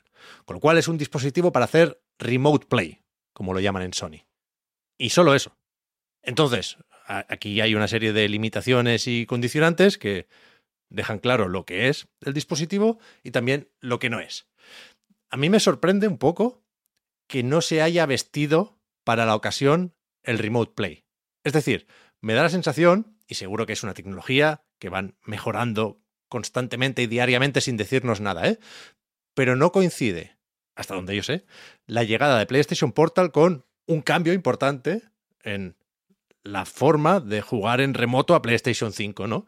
No hay ni un cambio en la interfaz, ni se sube la calidad de la imagen. No, es el mismo Remote Play que podemos haber probado desde hace cierto tiempo en un móvil, en una tablet, en un ordenador. Yo creo que esa es una buena demo de la experiencia PlayStation Portal, es decir, si quieres poner a prueba tu conexión y no quieres gastarte los doscientos veinte euros que cuesta PlayStation Portal, sí. pues, pues eso, bájate la aplicación del Remote Play y lo pruebas en, en la red de tu casa con el móvil o con el ordenador que, que uses. Eh, necesitas de PlayStation cinco, con lo cual tienes un DualSense también por ahí, ¿eh? El, la forma de comunicarte con los juegos va a ser más o menos la misma. Tienes por ahí gatillos resistentes y feedback háptico, sí o sí. Eh, con lo cual, es eso. L- las dudas en relación a, sobre todo, la calidad de imagen y la latencia en el control, las puedes resolver sin PlayStation Portal. Pero cuando tienes PlayStation Portal, descubres que efectivamente la situación es esa. Yo te diría, pensando de entrada en esas dos grandes preguntas, ¿eh? Y luego hay una serie de temas más específicos que podemos comentar también. Con la calidad de imagen, no tengo queja. Es decir, se nota un poco que no es el juego nativo, hay de vez en cuando algún bloque de compresión, tienes eh, la sensación de estar viendo un vídeo de YouTube, pero un vídeo de YouTube que se ve bien, vaya, se ve bien por la compresión, por la calidad de la imagen y se ve bien también por la pantalla, que no es O L E D, pero es una buena pantalla L C D. Los colores son vibrantes, como se suele decir, me gusta bastante cómo se ve el cacharro. Pero creo que sí hay problemas razonables o notables o evidentes incluso con la latencia en el control. Y no sé hasta qué punto se puede solucionar esto. Por supuesto, dependerá de la calidad de tu conexión. Yo creo que voy sobrado en casa. Y de hecho, algo que me jode un poco de PlayStation Portal es que no hay forma de saber cómo de bien o cómo de mal vas. Es decir, la primera vez que lo conecté, y cuidado, estaba estrenada ya. Uh, La cacharra cuando, cuando yo me la llevé a casa, ¿eh? No hice la experiencia de ponerla a punto, aunque sí, sí tuve que cerrar una cuenta y abrir otra, porque tú no puedes cambiar de usuario. Desde el juego remoto no puedes hacer eh, el, el cambio de perfil normal. O sea, tú tienes acceso a la misma interfaz que tienes en PlayStation cinco, porque al final se está duplicando la pantalla, pero hay funcionalidades que están capadas. No puedes ver mandangas multimedia, por ejemplo. Si, si le das al erre uno para ir a Crunchyroll y compañía, eh, cuando llegas ahí te dice que no, no, no se pueden ver series en Remote Play. Y cuando intentas cambiar de perfil, lo mismo. El cambio de usuario está deshabilitado, con lo cual tienes que cerrar sesión en Portal y volver a abrirla. Supongo que para que no te vayas colando en, en PlayStation cinco de otros, ¿eh? Pero, pero eso, a nivel de... La interfaz es muy, muy, muy, muy sencilla. La, la capa de ajustes y demás que tiene PlayStation Portal es más bien limitada. Te puedes eh, seleccionar la red Wi-Fi, por supuesto, ajustar el brillo y no mucho más. Seleccionar la PlayStation cinco a la que te vinculas, pero no mucho más. Me faltan opciones ahí y me falta sobre todo feedback. Me, me falta una manera de saber eh, qué le está pidiendo PlayStation Portal a mi conexión en ese momento. Es decir, es evidente cuando la calidad de imagen no, no ha hecho el salto a la mejor calidad de imagen, ¿no? La primera vez que lo enchufé veía la interfaz en baja. No sé si a trescientos sesenta o cuatrocientos ochenta p, pero por ahí. Y, y, y mientras miraba a qué juego jugar, ¡pum! Ya hubo ese cambio, ¿no? En, en, en cierto momento ya se veía todo, insisto, moderadamente bien. Bastante o muy bien, te diría. Pero, pero la consola no me dice qué puedo hacer, ¿sabes? En Stadia, por ejemplo, había algo de feedback en ese sentido. Aquí hay el iconito con las rayitas de la señal del wifi, eso sí. Pero no, no sé si, si ¿sabes? Si, si me estoy alejando demasiado, si hay posibilidad incluso de que se vea mejor o si ya he llegado a la calidad máxima, no, que es sí, mil ochenta. Sí. Por cierto, me, fa- me falta algo de feedback por ahí. Pero, pero creo que el, que el problema principal es lo de la latencia en el control. Que una vez más, no es exagerado. He tenido experiencias peores en la nube, por ejemplo. Pero al no ser esto la nube, creo que sí tiene sentido esperar un, una experiencia con, con menos retraso. Ya digo, estando en la misma red local, estando el caso de ejemplo principal, te han robado... Caso de ejemplo, no, caso de uso, perdón, principal. Te han robado, entre comillas, la tele y tienes que jugar un rato a el Spider-Man dos en el sofá. Vale. En ese contexto, yo sí creo que es fácil pedirle más a Portal. Siempre notas Por supuesto, en algunos juegos más que otros. Si juegas a algo por turnos, si te pones el Persona cinco Táctica, seguramente has triunfado. Si intentas eh, ser un pro gamer de Modern Warfare tres, por aquí vas mal. Y entre medio, pues hay una escala de grises. Pero yo creo que tiene sentido esperar poder jugar mejor en el sofá con un dispositivo tan específico para esto. Dicho de otra forma, y, y, y yo no lo había pensado así hasta que lo hablamos con Puy el otro día, es complicado no querer pedirle a PlayStation Portal que dentro de casa, luego fuera ya veremos, ¿eh? pero que dentro de casa se comporte como, un, como una Wii U, como un gamepad, ¿sabes? No, no, no sé exactamente cómo se comunicaba Wii U con el gamepad, si Bluetooth, leí que era algo de, de, de Wi-Fi, un tipo de señal inalámbrica propietaria, no sé. Lo he querido buscar antes de empezar, pero no me ha dado tiempo de eh, encontrar muchas respuestas. Sí he visto un Iwata Asks en el que hablaban de el reto inalámbrico de Wii U. Y me he guardado la pestaña porque parece una lectura fascinante. Pero eso, Wii U funcionaba muchísimo mejor. Y ya sé que funcionaba de otra forma, pero no sé por qué Sony no me ofrece esto si quiere ofrecerme algo como, como PlayStation Portal, ¿sabes? Supongo que son limitaciones de la antena de PlayStation cinco, ¿no? Supongo que es algo que no se puede añadir ahora que ya existe la consola tal y como la conocemos, ¿no? Pero, pero hay que tener esto en cuenta, que, que no, no te engaña el juego en remoto, no tienes la sensación de estar jugando a una consola de verdad. Y, y es una pena porque es verdad que la experiencia es muy cómoda, ¿eh? Puedes imaginar, la pantalla es muy grande para un dispositivo de este estilo, como, como no tiene componentes prácticamente dentro, pesa muy poco, es fácil de sujetar, la ergonomía del DualSense es exactamente la misma que, que tenemos en el mando y, y, y a mí personalmente me gusta mucho, pero, pero los juegos, en el mejor de los casos, son pesados. O sea, tú te pones un Jusant, que se deja jugar bien porque no requiere de mucha precisión, pero mover la cámara, eh, hay algo aquí. Como de... si varita, entre comillas, eres con esto, pues tú sabrás. A mí me jode, la verdad, no tener... Eh, la que yo sé positivamente que es la mejor experiencia posible. Por eso no, nunca pensé en comprarme PlayStation Portal, porque sabía que por muy bien que funcionara, sería peor que jugar en la tele a PlayStation cinco. Si me la roban, pues mira, me voy a jugar un rato a la Switch, me pongo algo en el ordenador o me espero y ya volveré. Pero, pero, es, pero es evidente que, que estás renunciando a ciertas cosas. Eso está claro. ¿Podría ser peor? Sí, supongo que sí. No, no me he encontrado ningún momento en el que se me congela tres segundos la imagen o salto y dos segundos después se mueve algo en la pantalla. No, hablamos de latencias mucho más pequeñas, ¿eh? de, de tiempos no imperceptibles, pero sí mucho más razonables.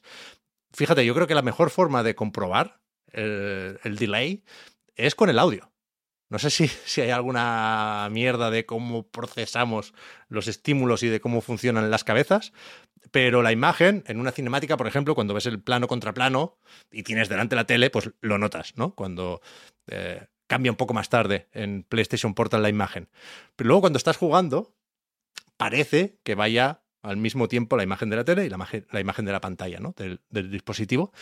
Pero, pero claro... si pones los altavoces, tanto de la tele como de PlayStation Portal, hay eco. hay, hay, hay un disparo y es ¡pam, pam! ¡Pam, pam! Todo, ¿sabes? Y, y, y, y con el oído sí, sí es mucho más perceptible ese retraso. Digital Foundry mal, una vez más, me encanta.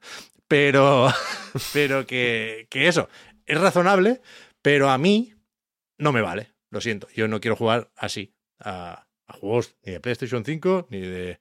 ninguna otra plataforma. Por eso tampoco juego en la nube, ¿eh? Por eso no me convenció Stadia, por eso no me veo prescindiendo del hardware que, que mueve y ejecuta los juegos de verdad, ¿no? Hay muchas maneras de, de probar tu tolerancia a eso, ¿no? Y, y, y si efectivamente juegas habitualmente en la nube o has probado el Remote Play con otro dispositivo en PlayStation, pues seguramente lo, lo que ofrece te, te resulta suficiente y te resulta cómodo. Pero ya digo, no, no han hecho magia, no han comprado una empresa que tenía una tecnología bestial para esto compraron a alguien que hacía streaming ¿eh? para PlayStation y, y a lo mejor lo acabamos notando. Pero no hay un antes y un después, a eso voy, del juego en remoto con PlayStation Portal. Sí, que igual es lo que se esperaba, ¿no? Que, que tuvieran un as en la manga. Yo, plan, yo, personal, yo personalmente no lo esperaba, pero sí creo bueno, que es algo que se necesita para dar un paso así con un dispositivo de este estilo. Sí, que encima es relativamente caro. Sí, supongo, supongo que el precio hace que las expectativas estén un poco más altas, ¿no? También, eh, en ese sentido, y cuando compruebas que simplemente funciona como el móvil. El móvil, claro. Sí. Sí, a mí no me parece ninguna locura el precio tampoco, ¿eh? No me parece un chollo, pero sabiendo que el DualSense, ahora están de oferta, pero que ya son, ¿qué? setenta, ochenta cucas, súmale una pantalla apañadica y, y tampoco iba a costar en ningún momento setenta y nueve euros, ¿sabes? Pero... Pero vaya, yo, yo no, no me he planteado nunca la compra. No he llegado a hacer los números porque, insisto, la propuesta ya de entrada no me atrae. Y ni, ni siquiera me molesta en exceso lo de que no tenga Bluetooth para los auriculares y tengas que ir con PlayStation Link y a lo mejor te toca comprar otros auriculares, que también es más dinero. Quiero decir, tiene jack de tres coma cinco y, y eso es lo que pensaba usar yo, ¿eh? Pero, pero es un dispositivo que no es... insultante, te diría. Creo que hay pocos dispositivos insultantes hoy en día, por suerte. Pero, pero creo que es muy fácil ver cómo se podría mejorar. Y sobre todo, me sorprende que haya tan poca diferencia entre jugar desde un bar y jugar en tu red local, en el sofá de casa. Porque, insisto, ya lo hemos dicho varias veces, ¿eh? Parece que a Sony le interesa sobre todo el uso doméstico. O sea, siempre se habla de la red local, en todas las imágenes promocionales de PlayStation Portal se, se enseña a alguien en su casa, hasta el punto de que hace no tanto teníamos la duda, ¿eh? De si se podía sacar. Eh, sí se puede sacar. Te puedes conectar a la red wifi de otra persona y activar tu, o encender tu PlayStation a distancia. Yo jugué ayer a Air Twister, eh, compartiendo datos con el móvil. Y se nota un poco más, o sea, va un poquitín peor, pero por poder se puede. Eh, pero, pero claro, Sony no vende ni fundas. Sony no quiere, por alguna razón, que la saques de casa. Entonces, si está pensado sobre todo para, para estar cerquita de PlayStation cinco, me, me sorprende que no haya una tecnología más infalible que la de este juego remoto, que ya digo, funciona igual en el móvil, funciona igual lejos de casa. Casi, casi igual. Pero vaya, perdón por la chapa porque yo creo que cada uno sabe desde hace tiempo si le interesa o no PlayStation Portal, en tanto que creo que no había mucho espacio para las sorpresas, mm. insisto. Sí, eso, eso es lo que no, te iba a decir, que, que lo, lo que decía antes de que a lo mejor por no esperarla, ¿no? Que te, te, te sorprendía un poquito más, pero al final la respuesta aquí es que acaba siendo lo que, lo que parece que es, ¿no? Que no, sí, sí. no hay ningún giro añadido. Que, que insisto, voy con un poco de cautela, porque he visto muchos ochos por ahí. Hay gente que está encantada, ¿eh? Con uh-huh. el dispositivo. Con I G N, a gustar. Por eso, por eso. Que, que no sé qué experiencia tienen con la nube, pero, pero los usuarios potenciales de, o, o el público de PlayStation Portal existen. Pero yo claramente no, no soy uno de ellos. Sí, no, que aquí supongo que la... Efectivamente, si no... Si no te interesa, pues no te interesa, porque, porque tus motivos tendrás para que no te interese, pero eh, que igual había, yo creo que había más gente de la que cabe esperar que estaba como esperando a la, a la sorpresa, efectivamente, ¿no? Al, hostia, vale, sí, es que funciona de lujo, entonces, uh-huh. pues eh, merece la pena intentar hacerle un hueco en tu claro. rutina. Yo, por eso lo decía, Víctor, creo razonable... Ya no el pensar que esto es la nueva Vita, porque eso está claro desde el principio que no es así, pero sí eh, entiendo a quien pueda pensar, bueno, si lo sacan ahora por algo será, ¿no? ¿Por qué ahora y no sí, sí. en dos mil veinte junto con la consola? Bueno, por porque cual. habrá habido algún cambio que, que permite que esto funcione mejor. No es así, no es el caso. Ya, ya, ya. No, pues... pues ¿por qué ahora? Bien. Porque sí. Por no Max. Por, por sí, lo mismo no, que han sacado eh, la patita, vaya. Sí, por eh, informes financieros. Sí, sí. La sensación que me da es esa. Sí, que sí. no hay... Yo soy, yo soy eh, portaler, podríamos decir, ¿no? O al menos soy eh, entusiasta de la, de la idea de jugar en el sofá en, al, al, al Yakuza Kiwami, ¿no? Desde la PlayStation Portal.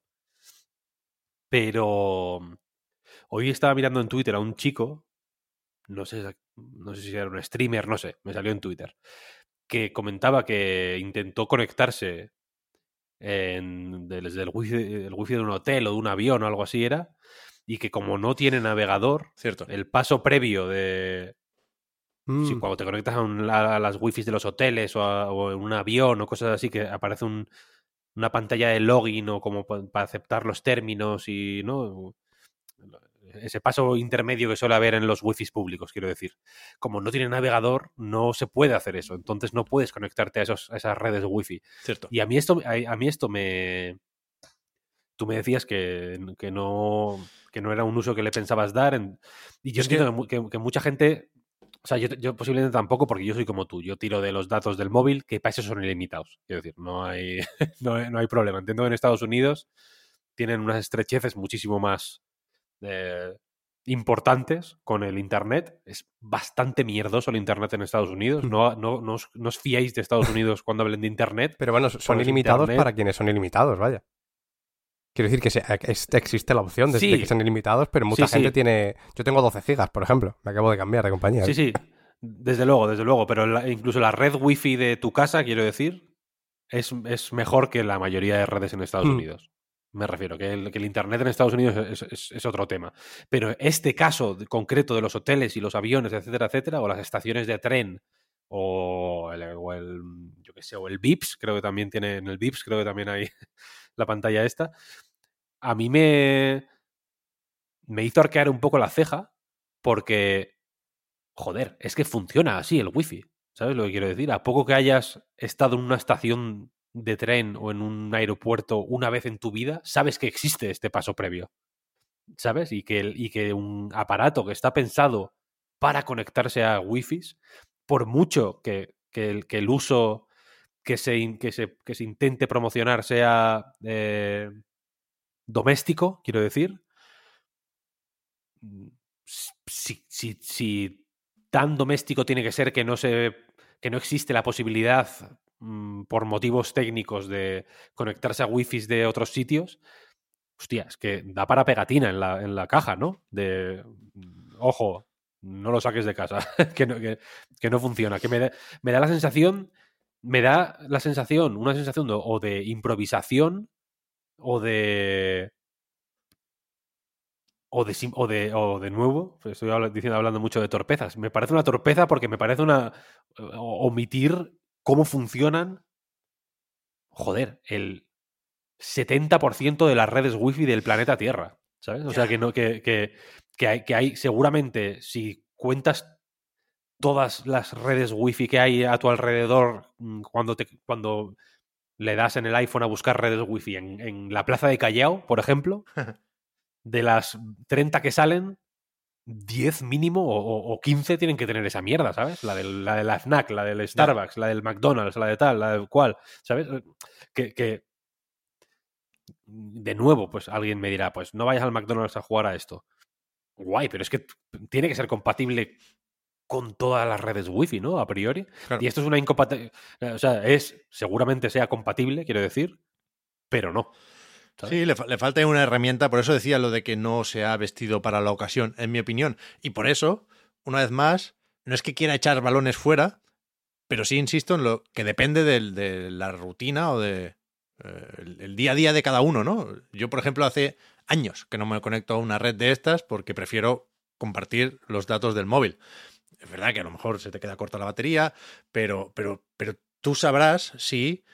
desayunas en un bar habitualmente eh, que tiene el wifi abierto, o si eh, en la universidad, por ejemplo, puedes acceder a una red sin tener que hacer login. Por eso lo digo, pero, pero es verdad que ni pero siquiera también, había también pensado en con, esto. Con los cacharros portátiles me da la sensación de que hay una, un punto de posibilidades o de opciones, simplemente, que no que, que ni que, o sea, que, que condicionan la compra de una manera que no tiene que ver ni con tu realidad, quiero decir, simplemente tener la opción de ya te, te puede llegar a animar. O sea, sí. hablo, yo hablo por mí, quiero decir. Sí, sí. Y, y, y, y descartar de una manera tan... Eh, de un plumazo tantas redes wifi, porque efectivamente se puede... Estás en un hotel y puedes compartir, si tienes datos ilimitados, el internet del móvil, pero igual de pronto la recepción es mala. Sí, sí, está claro. Por ejemplo, ¿sabes? En, en, en, en tu puta habitación, ¿no? Que te, te han puesto en el, en el punto del hotel que no tienes buena cobertura, ¿no? Y no puedes tirar de, de, de cuatro G o de cinco G a la, a la velocidad que te gustaría. No sé, me, pare, sí, sí. me parece... Lo, lo, lo tengo desde que lo vi esta mañana, lo tengo aquí mordiscándome el cerebro en plan, vaya mierda te has comprado, colega. Yo, yo tengo Pero... ganas, ¿eh? De, de conocer tu opinión, Víctor. A ver, a ver. Tú, a, al mismo tiempo eres muy exigente con, con tu manera de jugar, pero eh, agradeces lo de poder jugar en cualquier situación o en cualquier momento, ¿no? Y es verdad que, que la conexión es más o menos rápida, es moderadamente cómodo pasar de una partida a la Play cinco a esa misma partida en PlayStation Portal, ¿sabes? No, no hay que, Esto, no hay que apagar, claro. Ni que pausar, ni hostias. Esta conveniencia a mí me parece fantástica. Por eso. Y, y, y, me, y, y tengo muchas ganas de, de ver cómo la puedo introducir en mi, en mi día a día, sí, ¿sabes? Sí, sí. sí. Vere, veremos también, yo tengo curiosidad, puestos a preguntárnoslo un poco todo, ¿qué expectativas tiene Sony con esto? No sé si... Eh, espera que venda más o menos que PlayStation V R dos, por ejemplo. No sé si nosotros mismos, al haberse anunciado un poco a modo de One More Thing en el infame PlayStation Showcase, eh, pensamos que tiene que ser para todo el mundo y, y, y resulta que no. Ahora estoy viendo, por ejemplo, cuando decía, no sé si eh, Sony ha enseñado imágenes de alguien jugando en una cafetería, me he metido en el canal de YouTube de PlayStation y no hay tráiler de lanzamiento de PlayStation Portal. Quiero decir, la semana en la que se pone esto a la venta no se publica nada en YouTube. Raro. Pero ya nos dirán, ya nos dirán. No sé si Jim Ryan a modo de despedida o Hiroki Totoki o el sustituto definitivo, pero, pero a mí, bueno, yo, yo sí tengo cierta curiosidad pensando ya no solo en el, en el ecosistema PlayStation, sino en ese futuro remoto o en la nube o sin eh, consolas. No, o sea, yo creo que seguimos un poco lejos de todo eso. Yo creo que, que Sony tiene poca fe y igual veis, no habéis sentido esto, pero en mi cabeza tiene mucho sentido. Porque ayer se publicó el, el tráiler de Madame Web, una de estas películas que hace Sony con el universo de Spider-Man, con los personajes igual menos conocidos, y sale un señor en el metro jugando a la, a la P S P. Ni a la Vita, ni a la PlayStation Portal, a la P S P. Digo, si quieres hacer product placement en una de tus películas, mete aquí una PlayStation Portal no y algo ganarás, digo yo, ¿no? ¿Que Sony no lo saca de casa? Eh, no, no, no, va con la P S P clásica. Es decir, era una oportunidad perfecta de poner al señor, al fulano del metro, el típico personaje que aparece un momento, con una PlayStation Portal luciendo eh, nueva consola, vaya, hubiera quedado muy bien. De hecho, podía estar jugando a Spider-Man incluso, y metían ahí un guiño. Pero, pero Metal bueno. Gear Acid. Pero ya, eso iba a decir, ¿en qué año se ambienta la película? Uf, eh, no sé exactamente, pero tiene... Ah, bueno, espérate, espérate porque es un señor que igual dicen que puede ser el tío Ben de joven, pero claro, está la P S P, ah, no sé, es muy, compli- es muy es multiversos, Pep, es complicado. Ya, pero ya, ya. Era una oportunidad de lujo para meter ahí eh, un poquito de product placement y ya está. Un multiverso en el que la PlayStation Portal salió justo el día que se muere el tío Ben, joder... No podía jugar, por tanto, no. Yo os escuchaba con atención, pero tampoco comentaba nada porque en general es un tipo de producto que claramente tiene un, un público objetivo en el cual yo no me encuentro, la verdad. Para empezar, porque todavía no tengo una Play cinco, de momento, pero porque si no saco la Switch de casa, menos aún voy a sacar una, una PlayStation Portal de casa, vaya, es una cosa que no, que no haría. Pero vamos, lo que más me llama la atención es justo lo que señalaba Víctor, ¿no? Me parece bastante... sin sentido que haya muchas redes wifi a las que no puedes acceder porque no hayan pensado en que muchas de ellas te van a pedir este paso previo, ¿no? Pero bueno, habrá que ver. Dudo mucho que tengan las expectativas de venta que tienen con unas gafas de realidad virtual o con una consola portátil, que es una cosa en sí misma, que con este nuevo hardware. Pero bueno, habrá que ver qué tal se desarrolla su campaña navideña, que es seguramente el punto fuerte de, de ventas de cualquier tipo de dispositivo como este. Me sabe mal, ya digo, ¿eh? no, no, no tenerla delante, no poder sujetarla mientras hablo y responder incluso si tenéis alguna pregunta, pero bueno, ya la haremos. ¿Cómo huele? ¿La si acaso con, con la de Víctor? No, no. No, ¿Y la has chupado? Tampoco, tampoco. ¿Te la has metido por el culo? No, no, no, no, no, no, no. Al no ser mía, tampoco. No quería, no, es que... no quería traspasar. Al no ser mía. No, no. Como si fuera tuya, sí, pero no. No, a ver, pero si es suya, si es suya, pues bueno. Ahí ya cada uno caga lo que quiera, ¿eh? Sí, no, no. O sea, ¿no? Al final, si no hablamos de algún agujero cada podcast, parece que no podemos seguir adelante. Grabé algún que otro vídeo, por cierto. No, no pretendía ser The Verge, pero sí, ya que estaba, me, me, me, me parecía que estaba haciendo algo mal si no grababa algo, ¿no? Y, y grabar algo, en mi caso, suponía, eh, estando yo solo en casa, improvisar una suerte de trípode con cajas y sillas. Y, y, y grabar con un iPhone doce mini, ¿eh? Por supuesto. Pero no son vídeos muy reveladores, pero ya que los tengo a cuatro K sesenta, ¿los puedo poner algún enlace por aquí en, en, en YouTube o qué? ¿Os ayudaron de algo los vídeos? Que los habéis sí. visto. Sí, sí, sí, sí, claro. Hay un spoiler de Sonic Superstars. Sí, sí. Pero bueno, por bueno, lo demás. No, no, no, Spoilercast mini. Raw gameplay. Yo creo que Yo creo que pueden tener cierta gracia estos vídeos y cualquier otro, ¿eh? Mucho mejor que se haya hecho como parte de un análisis de PlayStation Portal, porque igual veis menos artefactos de los que esperabais, ¿no?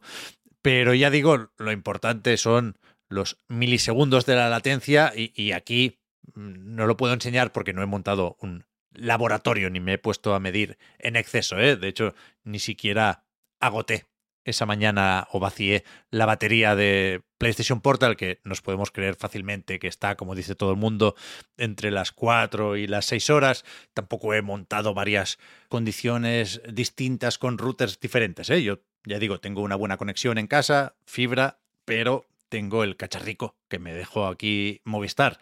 Supongo que si te gastas los cuartos en algo mejor, pues aunque no llegues a reducir ese retraso en el control, que vete a saber, pues igual sí ganas alcance, por ejemplo, de la señal, ¿no? He visto también a unos cuantos quejándose porque si se alejan un poco del router, la cosa se, se desmadra antes de, de lo que esperaban.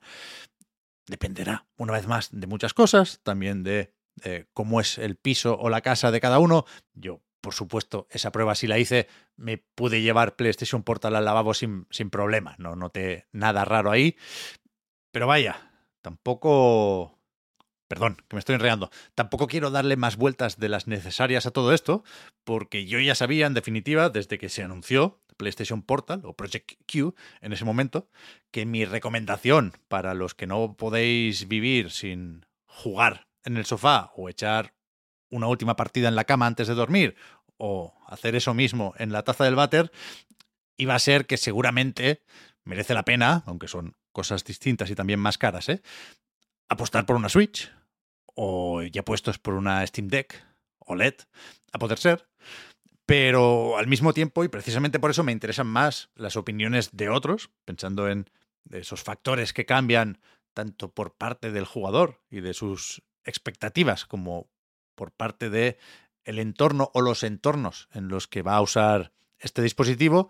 Y por eso, insisto, Víctor, me, me gustará saber qué piensas tú cuando te llegue el, el cacharro, a ver si, si puede ser más o menos pronto. Ah, os contaré, os contaré. No lo voy a cancelar, ¿eh? Yo, yo sigo teniendo esperanza de que, yo qué sé, de que ni que sea para... Es que lo quiero para jugar a los Yakuza, me he dado cuenta. Solo quiero jugar a los Yakuza. Estoy jugándome todos los Yakuza. Me he jugado el uno y el dos de momento. Y el...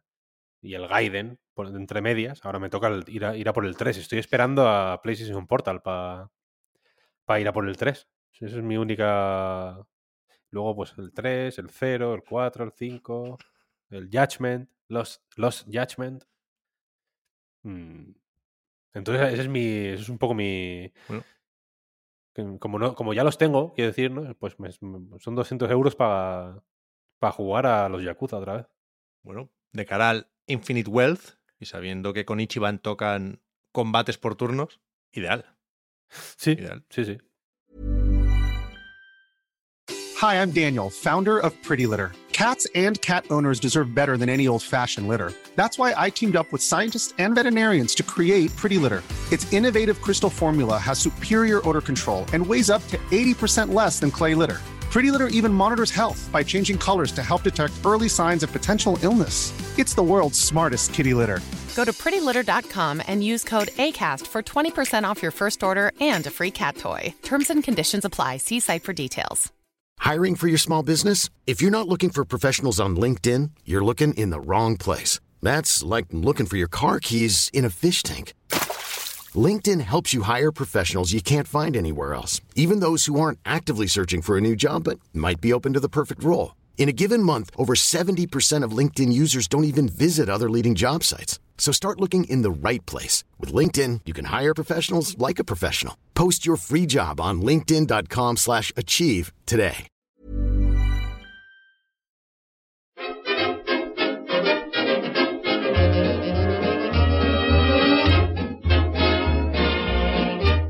Pues vamos, como siempre, a dedicar esta segunda mitad del podcast a hablar de los jueguicos que hemos estado probando estos últimos días, y hoy es una de esas veces en las que podemos hablar con mucha gente.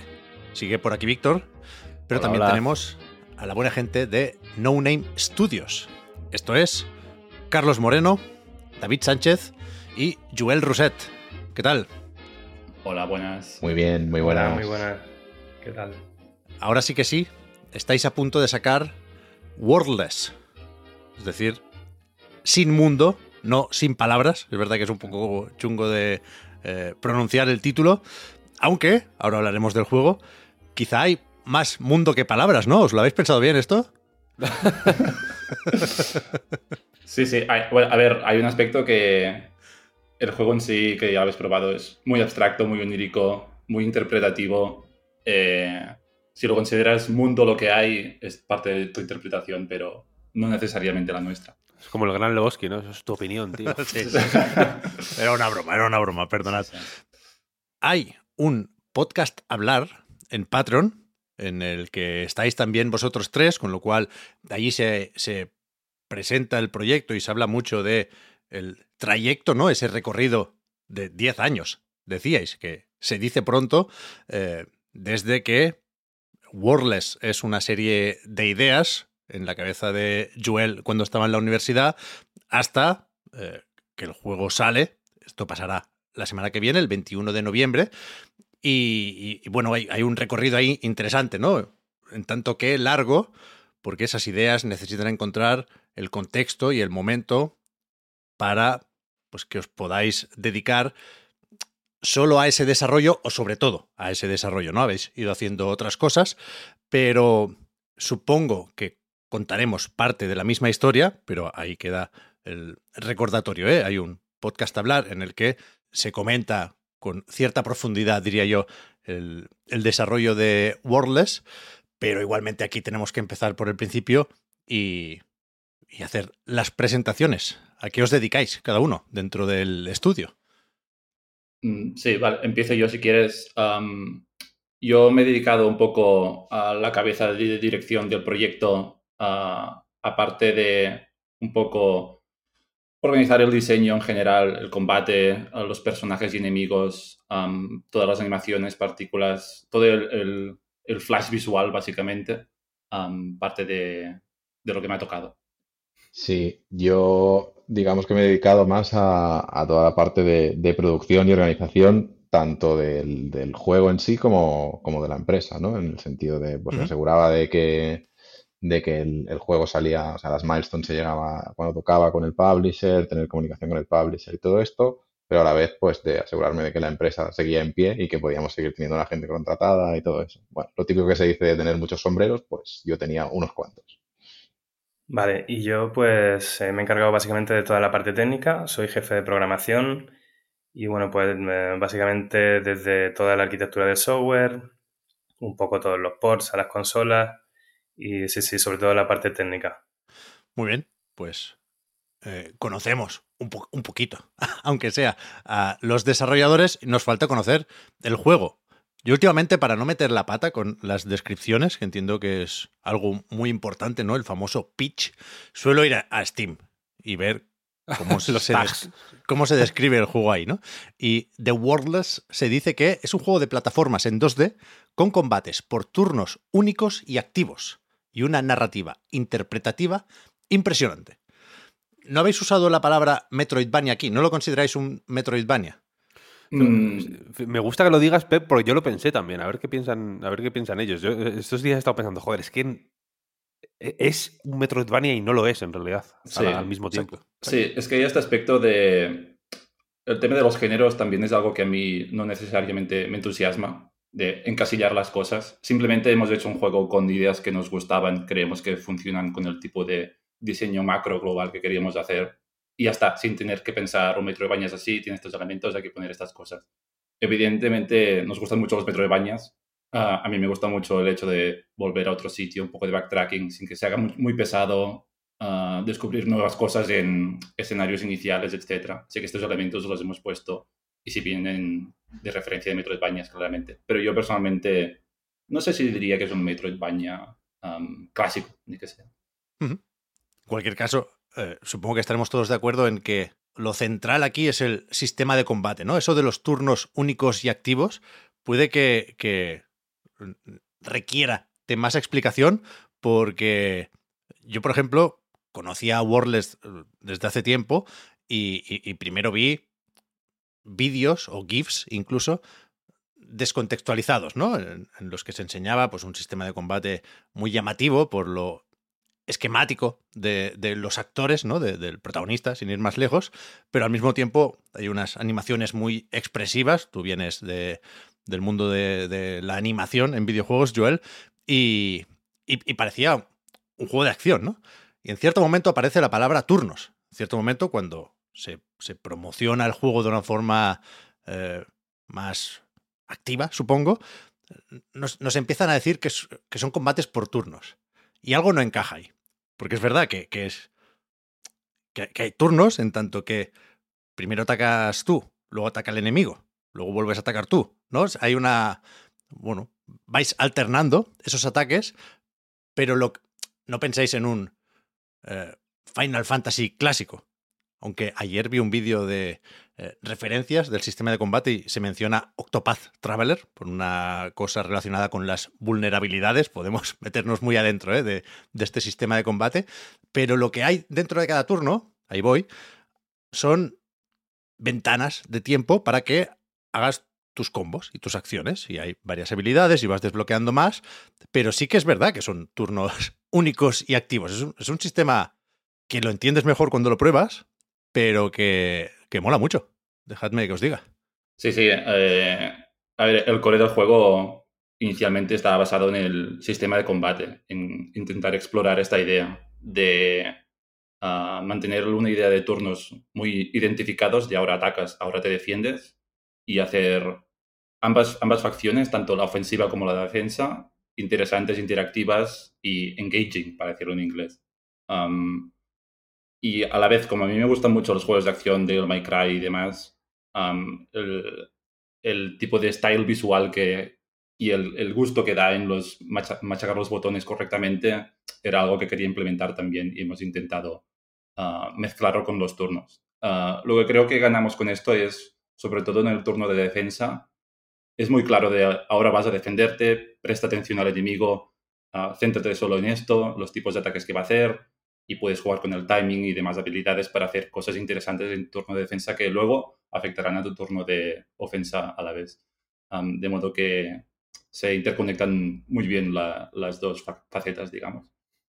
Bueno, al final se crea un, un rollo guay entre lo que, lo que tienes que hacer o lo que se te anima a hacer y lo que luego puedes hacer tú eh, por, eh, por por iniciativa propia, ¿no? Quiero decir, o sea, al principio sí, normalmente efectivamente hay una serie de, de debilidades que puedes explotar para, para aumentar luego más rápido la barra de el, da, el daño de, absor- de absorción, creo que, es, que se llama, ¿no? Para, uh-huh. para absorber al enemigo y así es como, como creces, digamos, que me parece una forma muy guay además de De, de estructurar el progreso, ¿no? Porque los aquí no hay combates contra masillas random, sino que cada combate parece querer tener una entidad propia y al final, ¿no? Cuando dominas ese combate absorbes al enemigo y puedes tú mm, crecer, ¿no? Y la cosa es que pa- para absorberlos tienes que tanto dominar la, sus debilidades como dominar tus capacidades ofensivas, ¿no? O sea, tienes que pasar por el peaje, digamos, de, de vale, sus debilidades son estas, tengo que hacer esto. No puedo, si su debilidad es la, el hielo, quiero decir, no puedo pegarle. Puedes hacerlo, vaya, pero lo, lo, lo, lo, la manera ideal, digamos, de enfrentar el combate parece ir por otro lado, ¿no? El juego te la va sugiriendo. Y luego, cuando ya has roto esa debilidad, tienes que aprovechar el tiempo al máximo, ¿no? Y es verdad que el juego que se crea entre eh, todos los sistemas que hay en el combate, todos los, todas las, los engranajes que hay moviéndose, al principio dices, hostia, intriga, ¿no? Dices, hostia, aquí, qué, qué complejo, qué guay, ¿no? Haces dos cositas al principio del, del juego y ya te sientes como, como que estás un poco haciendo alquimia dentro del, del combate, pero llega un punto que en realidad eh, pasa de todo en, en, en cada combate, ¿no? O sea, luchas en el suelo, en el aire, con magia, con físico, te defiendes, atacas, o sea, hay un, es un sistema de combate que, que sí que es cierto que puede recordar incluso a... O incluso a mí me... Igual es porque he estado jugando también al Persona cinco Táctica, que tiene un poco de... Pues que tiene... Evidentemente tiene, viene de, de esos... De ese sistema de combate de R P Gs de, de Atlus, que es como muy marcado también. Pero me ha recordado incluso a eso, ¿no? A cómo... Eh, como una de las claves es también ir más allá del turno, ¿no? Igual que en los Persona la idea es como explotar debilidades para ganar nuevos turnos. Aquí también la cosa va de, de, de explotar debilidades para, para ganar tiempo, ¿no? Igual que ganas tiempo haciendo parries, mm. digamos, jugando bien, ganas tiempo para jugar más, ¿no? Es un sistema de combate muy... que, que, tiene, que tiene seguramente, y, y, y ahí igual Joel tiene algo que decir, seguramente tiene más refuerzos positivos que negativos, ¿no? Tengo la sensación. O, o, o se preocupa más por el refuerzo positivo que por el negativo. Sí, una de las ideas era... intentar que todo fuese muy deliberado, en el sentido que dices de, vale, si este enemigo tiene esta, este bloques que llamamos para romper una debilidad, mmm, mejor usar esta acción concreta um, y así hacerlo de, deliberado. Um, y a la vez intentar que el diseño de enemigos básicamente es donde hacemos las variaciones y distinciones para hacer que cada turno sea interesante. Estos bloques de debilidades se regeneran y cambian cada, cada vez que los rompes para no tener que repetir las mismas acciones.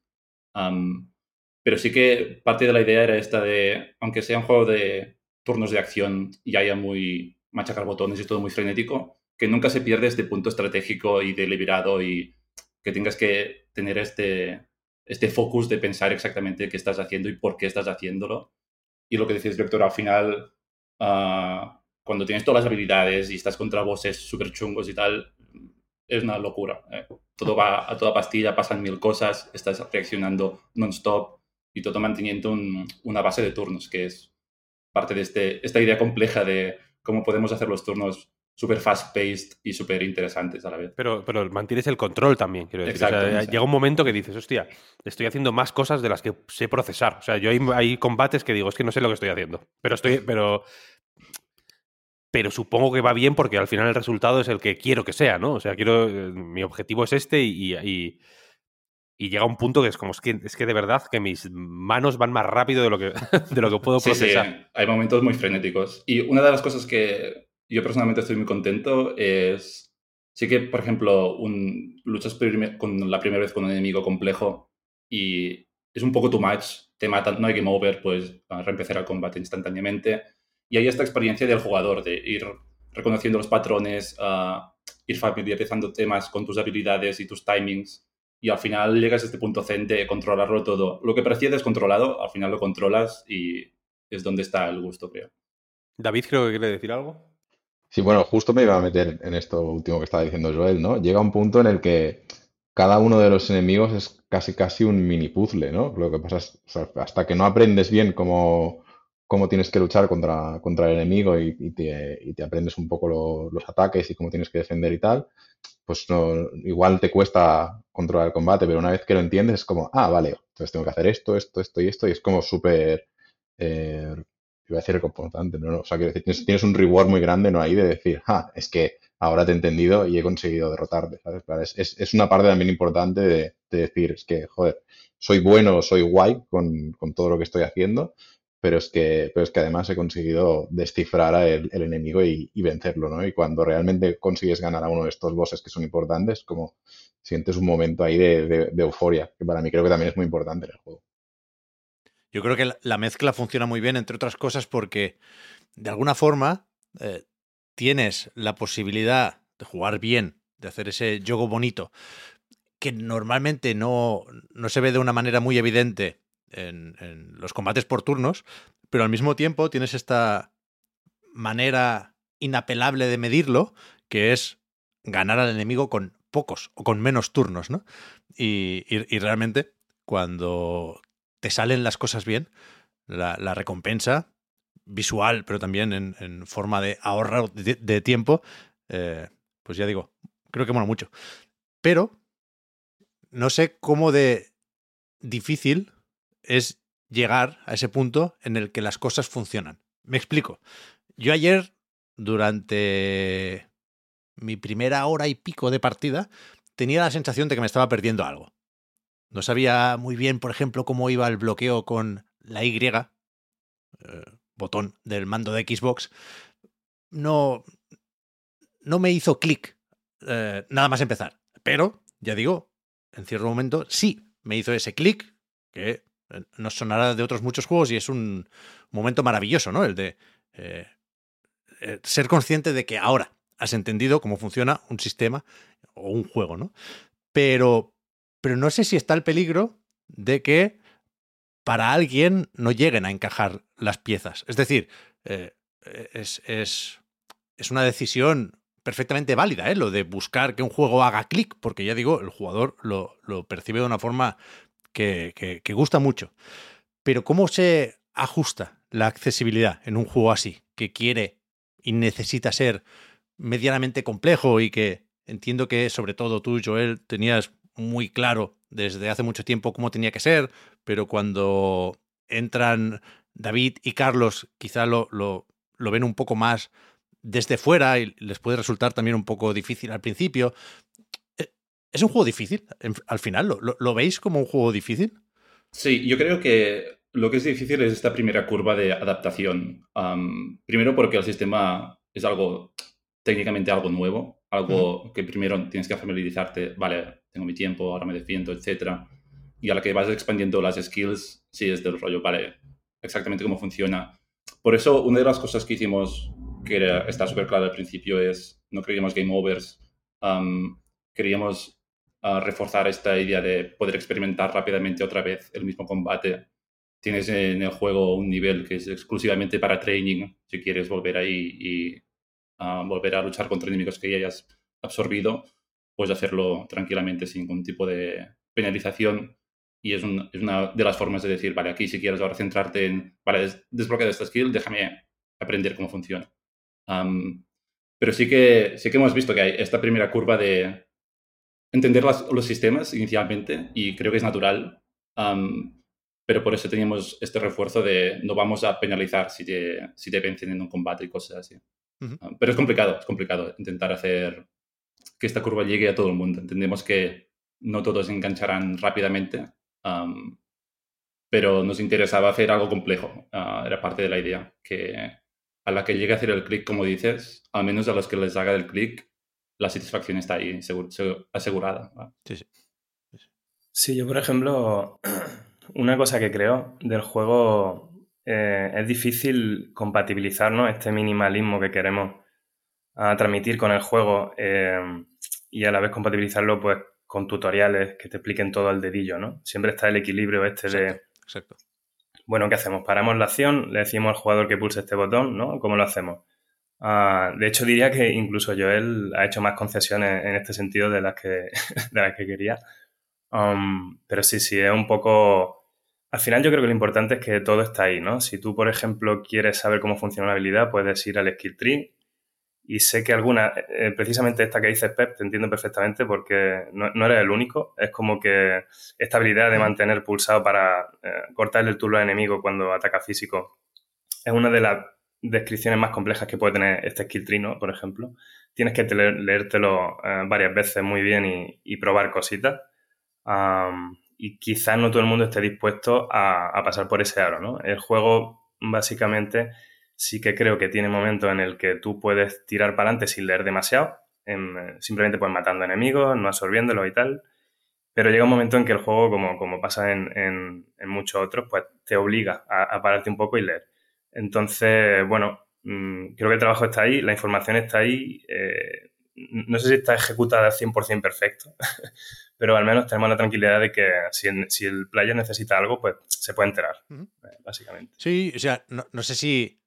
por cosas de From Software, ahora se, se reivindica un poco, ¿no? El diseño que no te lo da todo masticadito. Y creo que este es un juego que claramente se puede apoyar en, en esa filosofía a la hora de enseñar al jugador. Y, y ya digo, aunque a mí me, me costó un poquillo entender alguna cosa, sí creo que el juego es coherente y consciente de todo esto y, y da pistas en forma de, por ejemplo, el mapa, que también lo comentabais en, en el hablar, que es un mapa muy esquemático. Si, una vez más, pensamos en cómo se hacen las cosas en la mayoría de Metroidvanias, eh, aquí no ves las entradas y las salidas de cada estancia. Ves más o menos por dónde vas y sabes que en cada punto del mapa tienes que encontrar un punto de habilidad, que puede estar en el suelo o puedes conseguirlo absorbiendo a un enemigo en un combate, pero... Eh, Ya digo, el, el, el propio mapa te deja claro que tú tienes que hacer un esfuerzo, que tú tienes que eh, llegar hasta el final, que el juego te enseña hasta aquí y tú tienes que dar uno o dos pasitos más, ¿no? Es, y... más, es más Fez que Castlevania, igual. Sí, un poco sí. Un poco sí, sí. Fe, Fez es referencia inicial de ah, mira. cómo era el mapa, tal cual. Porque yo cuando jugué el Fez, también el mapa al principio no entendía nada y en el momento que me hizo el clic dije, este mapa es excelente, es fantástico, sí, sí. Ahora le, lo entiendo todo. Sí, y sí, nuestro sí, propio, sí. propio mapa tiene varios sistemas de visualización que explican exactamente qué estado tiene cada slot de estos. Um, que no los, no los explicamos literalmente, pero allí está. Iba a decir yo antes que, el, que por ejemplo, el, yo estoy en, en, en la partida que estoy haciendo ahora, eh, la, la empecé de cero. Porque antes, no sé, no, no sé por qué no se me guardó la, la, la partida guardada de cuando grabé el hablar, pero he empezado de cero. Y por ejemplo, recuerdo que el. Que me vais a decir, vaya estupidez, ¿no? El timing de la espada cargada y luego soltar el A para hacer el otro, el segundo ataque, digamos, sí. Me costó mil al principio. Y, a, y ahora, esta segunda vez, lo he hecho. Mmm, O sea, es que ni lo, ni lo he tenido que leer, quiero decir, lo desbloqueé y lo, y lo hice. Y me puse a hacerlo porque ya lo, lo tenía interiorizado, digamos, ¿no? Y con el y con el bloqueo este de la, de la I, de mantener la I,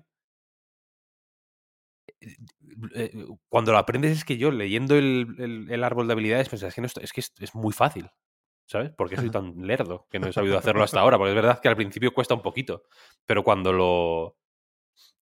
Pero es cierto que yo que al final, claro... Es una.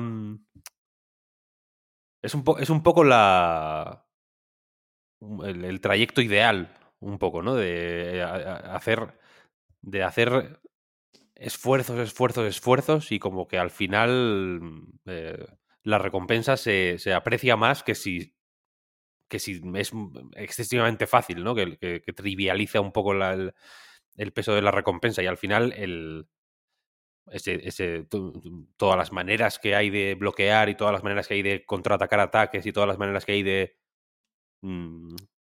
pues de participar en ese toma y daga que es el combate, incluso las que más complejas parecen al principio, al final las interiorizas de una manera que es mmm, joder, bastante, bastante flipante, ¿no? En realidad, es cierto que, que hasta el punto de que yo he pensado he pensado mucho en, en el hecho de que no haya masillas. Que me, que me resulta fascinante. No es un boss rush, pero es un mid-boss rush, casi, a veces. Eh, y me... Y es cierto que al final es que los combates contra masillas igual serían menos interesantes de la cuenta, ¿no? Aquí como que gusta eh, usar todos los botones, ¿sabes? Como que el, si, si, si te dejas sin usar un tipo de ataque piensas, joder, es que me, me divierte, me, me mola, es estimulante. Es cierto que al final, creo que ha sido David el que lo ha dicho, algunos combates casi parecen un, un juego de puzzles, como que tienes que descifrar lo que... lo que te quiere decir. Es un, es, es un tipo de combate que es muy comunicativo, quiero decir. Sí, sí, sí. Um, lo de re, uh, reflejarlo en puzzles es, es muy interesante y es parte de la idea de nunca perder esta parte estratégica, que siempre esté ahí. Um, puedes ignorarla si quieres, al menos inicialmente, pero lo que he dicho David también antes, llega un punto, y lo que dice Carlos, llega un punto que tienes que estar atento exactamente a las mecánicas, a los subsistemas y demás. Y nos hemos asegurado esto de, cuando lo entiendes todo, la recompensa está ahí siempre. Y... Y es, es significativa, no es rollo, ahora ganas un, un poquito más de puntos, no, no, es todo es intentar que sea significativo para que esta gra- gratificación sea lo suficientemente importante. Y esto lo hemos trasladado también uh, al contenido final, digamos. Uh, nos hemos asegurado de me- meter muchos enemigos escondidos, bosses y demás, y no hay, no hay repetidos. Es, um, las cosas secretas son cosas nuevas, son cosas interesantes. Uh, y no hay este aspecto de, a ver, ¿qué hay ahí? Ah, vale, es el mismo enemigo para que he ido ahí, ya lo he hecho cincuenta mil veces. No es el caso.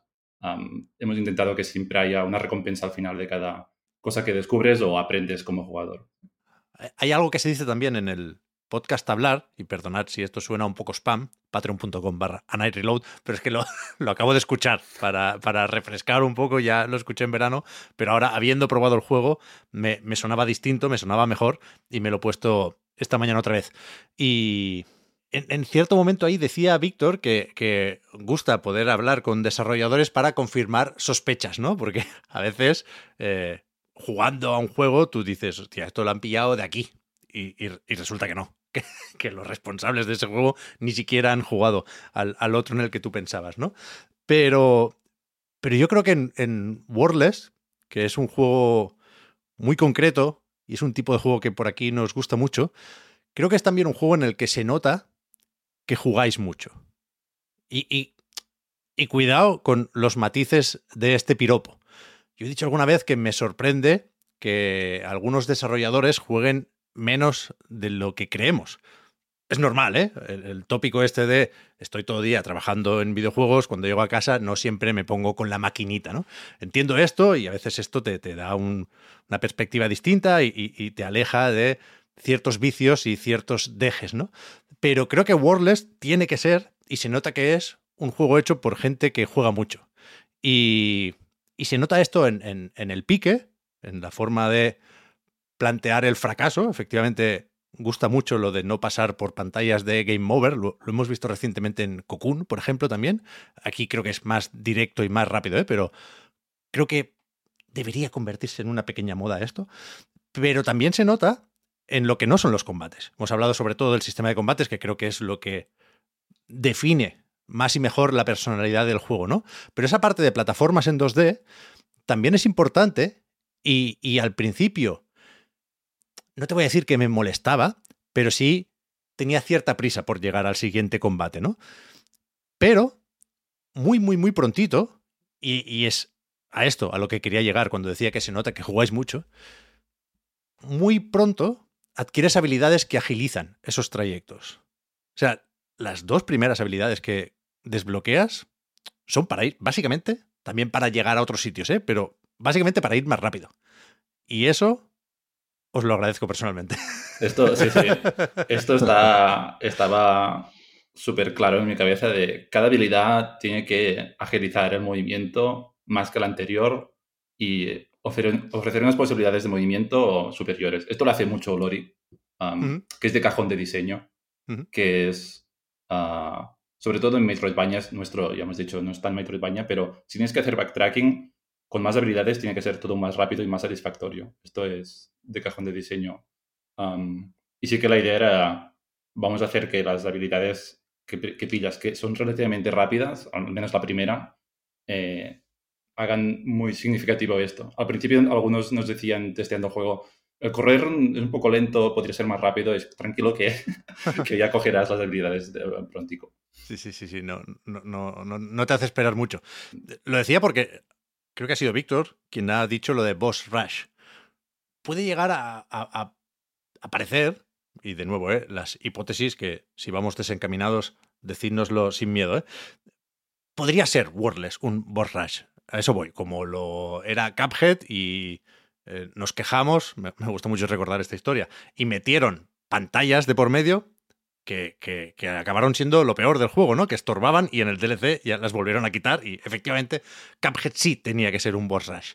Pero Worldless no, porque al final acaban respirando y acaban encontrando sitio, esas partes de desplazamiento de plataformas, y, y sirven también para encontrar una serie de coleccionables, no, serían power-ups más que otra cosa, ¿no? Acabas eh, alargando la barra de vida, estirando también el indicador para esa ventana de tiempo dentro de cada turno, y, y, y podría parecer que, que, que es un complemento que necesariamente le ibais a dedicar menos tiempo, menos esfuerzo a eso, que, que iba a estar menos mimado que el combate, pero no te creas, porque me gustó, por ejemplo, mucho cómo se dan pistas persiguiendo, por ejemplo, uno de esos power-ups para enseñarte casos de uso de, de esos movimientos o esas habilidades de desplazamiento que acabas de conseguir, que, que me... no sé, creo que está muy bien también eso. Sí, sí, esto también es de cajón de diseño y esto es muy inspirado en Nintendo, los Happy Accidents que se llaman, que es, por ejemplo, ataca a un enemigo que está justo, junto a la pared, eso lo hace From Software también. Ataca a un enemigo que está junto a la pared y ¡up! Era un Illusory Wall, ¿sabes? Y descubres así la idea que hay Illusory Walls. Así que con Wordless sino, hay un, un par de, ya lo has dicho, de casos de estos, de estos objetos coleccionables que los pusimos exactamente en posiciones para, sin querer, descubrir uh, nuevas acciones. Sí, pero, y además... Sí. Ah, perdón. Muy rápido, uh, para enfatizar un poco más en la navegación del juego, sí que pusimos mucho énfasis en cuál es el pacing entre combates necesario para que no se, hace, no se haga demasiado largo, pero sí que la idea era que el jugador tuviese estas ansias de déjame encontrar otro enemigo. Y con la estructura de tanto, tanto contenido opcional era parte de la idea de voy a buscar más enemigos, a ver qué más cosas hay por ahí. Um, y a la vez también la navegación está diseñada para no enfatizar en dificultad de secciones, sino más en variación, diversión, hacerlo más ameno, más, más disfrutable, que no un reto de plataformeo, vamos. Um, para, para amenizar este aspecto de la exploración tiene que ser satisfactoria y divertida, luego el combate es un poco más hardcore, eh, lo separamos en dificultad, no hace falta que sea todo chungo. Sí, esto sobre lo que decía Joel de lo de los Happy Accidents, también hay un punto en el que nosotros queríamos que todo el, todo el juego tuviese sentido, ¿no? Entonces, eh, esto de no tener muchos tutoriales, no explicarle muchas cosas a los jugadores, pues también se tenía que trasladar a la parte que no era, que no era el combate. Entonces, diseñarlo de esta forma es que, aparte de que nos gusta, es que tenía todo el sentido del mundo y creemos que, que es algo que al final ha salido bien y que, por lo menos, a la gente que ha probado el juego lo agradece bastante. Pues no sé si... ¿Queréis añadir algo más? Carlos, David, Joel. Pero antes dejadme... Es que no sé si hacer esto. Ya, como dicen esto, que la confianza da asco, ¿no? Pero... Joel, ¿puedo sacar el tema de tu hermano? Sí, sí, hombre, faltaría. faltaría más. Que, o sea, ya sé que está feo lo de el hermano de... Y, y hemos venido a hablar de vuestro juego, ¿eh? Pero por si alguien se pregunta si es casualidad lo del apellido... Eh, porque además habláis de forma muy similar. Eh, tú, Joel, eres el hermano de Conrad Rousset. Sí, sí, sí. Director creativo en Nómada, los responsables de Gris, que ahora nos tienen a todos pendientes con Neva. Pero, pero eso, o sea, primero, dejar claro, aprovechamos, que tú estabas antes, que, o sea, que, que llevas mucho tiempo eh, trabajando en desarrollo de videojuegos, que no es que has visto que al Tete le ha ido muy bien con, con el Gris y tú has querido hacer también algo tuyo, sino que, que, que eh, en, en la familia se llevaba ya esto del desarrollo de videojuegos y, y más allá de, de la coña y del punto este casi prensa rosa, perdonadme, que, ¿cómo se lleva esto? O sea, que... ¿Qué os enseñáis el uno al otro? Porque es verdad que, que, que han sido caminos moderadamente distintos, ¿no? Dentro del desarrollo de videojuegos. Sí. Um, bueno, yo de entrada, a ver, yo me enriquezo de mi hermano non-stop y desde que tengo memoria, ¿sabes? Uh, más que el... Más que yo intentar coger cosas de Gris, por ejemplo, es que cojo cosas de mi hermano de toda la vida. Eso es inevitable, ¿sabes? Y a la misma vez uh, quiero pensar también que a mí me gusta más un poco más el diseño más hardcore, más complejo, etcétera, con retira más por un aspecto más narrativo, emocional, sin tener que complicar las cosas. Pero um, siempre que hay alguna duda de diseño y tal, son cosas que podemos comentar. Uh, sus feedbacks de arte son siempre acertados, ¿sabes? Así que... Um, yo creo que es algo que los dos nos gusta hacer, juegos que nos guste hacer, que, que sean bonitos y que sean interesantes, y siempre podemos beber el uno del otro sin problema. Pensé que ibas a decir lo del Vanquish. ¿Ah, sí? Bueno, también, o sea, an- antes cuando he dicho lo de esas sospechas, yo sé que, que sobre todo tú, Joel, que te conozco más, eh, me puedo imaginar ¿eh? que David y Carlos cojean también del mismo pie, pero que yo sé que juegas mucho porque, ya lo he contado alguna vez, que durante mucho tiempo Joel fue la única persona que yo conocía que había superado el desafío seis de Vanquish, que es un reto especialmente difícil. Hay varios vídeos de un sí, servidor muy intentándolo y no, no hay manera. Muy difícil, demasiado difícil. Pero, pero sí, ahora conozco alguno más que, que ha hecho también eso, pero, pero Joel siempre será la primera persona a quien yo estreché la mano sabiendo que, que eso, que había desbloqueado ese logro en, en Vanquish. Con lo cual, respect absoluto. No es tontería, ¿no? La, la, la gente ahora tiene que tener hasta miedo, ¿no? En plan, es un juego que ha hecho una persona que se ha pasado el desafío seis de Vanquish, ¿no? Es, claro, claro, claro. Ese es el tipo de sabores que le gustan, ¿no? Es como si conoces a alguien que, le, que, que, que se... Que, que come el tabasco a, a tragos, como si fuera agüita, y, te, y, y os pedís unas bravas y las pruebas y dicen, no pican nada, no pican nada. ¿No? La, la, la, tienes que tenerlo en cuenta. Hay matices, hay matices. Sí, sí. A ver, a ver. Uh, sin pasarse... A mí me gustan las cosas, más que difíciles por ser difíciles, complejas con satisfacción, digamos, ¿no? De, y este punto de esto, de player experience, de... Vanquish, por ejemplo, es un ejemplo fantástico en el sentido de no tienes... nuevas skills durante todo el juego, pero la forma que juegas al principio y al final no tiene nada que ver. Y es todo yes. player experience. Todo, todo, todo, todo. Yes. Y en Worldless hemos, hemos mezclado un poco las dos cosas. Sí que ganas muchas nuevas skills, pero como has comentado durante la charla, eh, hay un aspecto de aprendizaje del jugador que al final acaba siendo mucho más significativo. Y uh, con, con todos los aspectos opcionales que hemos puesto es donde ponemos este check de... hasta dónde has aprendido uh, del juego y um, hacerlo más satisfactorio jugándolo cuando estos retos te impulsan a aprender todos estos detallitos que al final se hace muy gustoso. Me lo voy a pasar algún día, ¿eh? Que nadie piense que me he rendido, ¿eh? Hace mucho que no practico, pero me lo voy a pasar. Bueno, no, no, tampoco. No, Para, no, no, no, no, no. Sabemos, sabemos que se puede, ter- que, quiero decir, no es un reto imposible, quiero decir. El... Es una cosa que se puede pasar, pero yo, yo me conformo con eso, personalmente. Yo sigo pensando en mi cabeza para una efeméride de estas, rollo el veinte aniversario de Vanquish, directo de ocho horas y de aquí no se mueve nadie hasta que no me lo pase. Bien, perfecto, perfecto. Algo así podemos hacer con Worldless también, ¿eh? El otro día hablabais de no hits. Quisiera yo verlo eso, ¿eh? Ya, estaría, ya ves, ¿eh? Ya estaría ves. Guay. Hombre, yo espero ver a alguien ¿eh? que, que lo consiga con Worldless. Yo no espero ver a alguien que, que lo intente, al menos, porque conseguirlo, sí, sí. sí. También me gustaría verlo, vaya. O sea, bueno, cuando... yo, Joel casi casi se lo, ha, se lo ha hecho alguna vez que hemos estado haciendo playtests, o sea, que por eso se puede. Pero cuando, o sea, tú cuando bloqueas ataques, puedes o bloquear en el momento justo o mantener pulsado para desplegar, digamos, el escudo y entonces se va rompiendo, ¿no? Pero si, si no haces... la sincronización perfecta no te quita vida, ¿verdad? Se rompe más o menos rápido el escudo, pero no te quita vida, ¿o sí? Un poco no, no, así. no te quita vida. Vale, vale. O sea, eso no es hit, ¿no? No. En una no hit. Luego hay más cosas que, digamos, sí te quitan vida aunque te defiendas, pero eso yo no lo contaría como hit. Um, bueno. Pero la, la idea es que hay un montón, hay un buen abanico de opciones de defensa. Pues eso, ¿eh? Perdonad el paréntesis, pero decía hace un rato, no sé si queréis añadir algo, Carlos, David, Joel... Pero a mí solo me queda felicitaros por el trabajo y desearos suerte con el lanzamiento. Muchas gracias. Pues más que añadir, yo nada, solo agradeceros el tiempo que habéis tenido aquí para nosotros y, y nada, a ver qué tal va el juego cuando salga.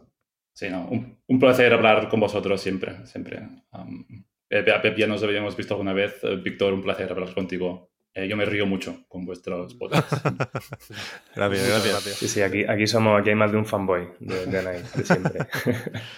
Pues eso, eh, a ver si podemos volver a quedar en otra de estas para hablar o de los jefes opcionales de Worldless o de lo que venga después. Ya, ya nos diréis. Que vaya muy bien. Gracias por todo. Hasta luego. Gracias, Gracias a vosotros. Adiós, hasta luego. Pues al final, no te voy a decir que lo hemos contado todo, Víctor, pero sí hemos descrito bastante del juego, ¿no? De, de este Worldless, pero no sé si ahora que no nos escuchan ya los responsables del juego, eh, podemos añadir algo más sobre, sobre las partidicas que hemos estado echando estos días. Yo te quería preguntar un poco qué... ¿Qué opiniones te han ido surgiendo al explorar el mapa, sobre todo? A mí es un tema que me hmm. semifascina, déjame decirte.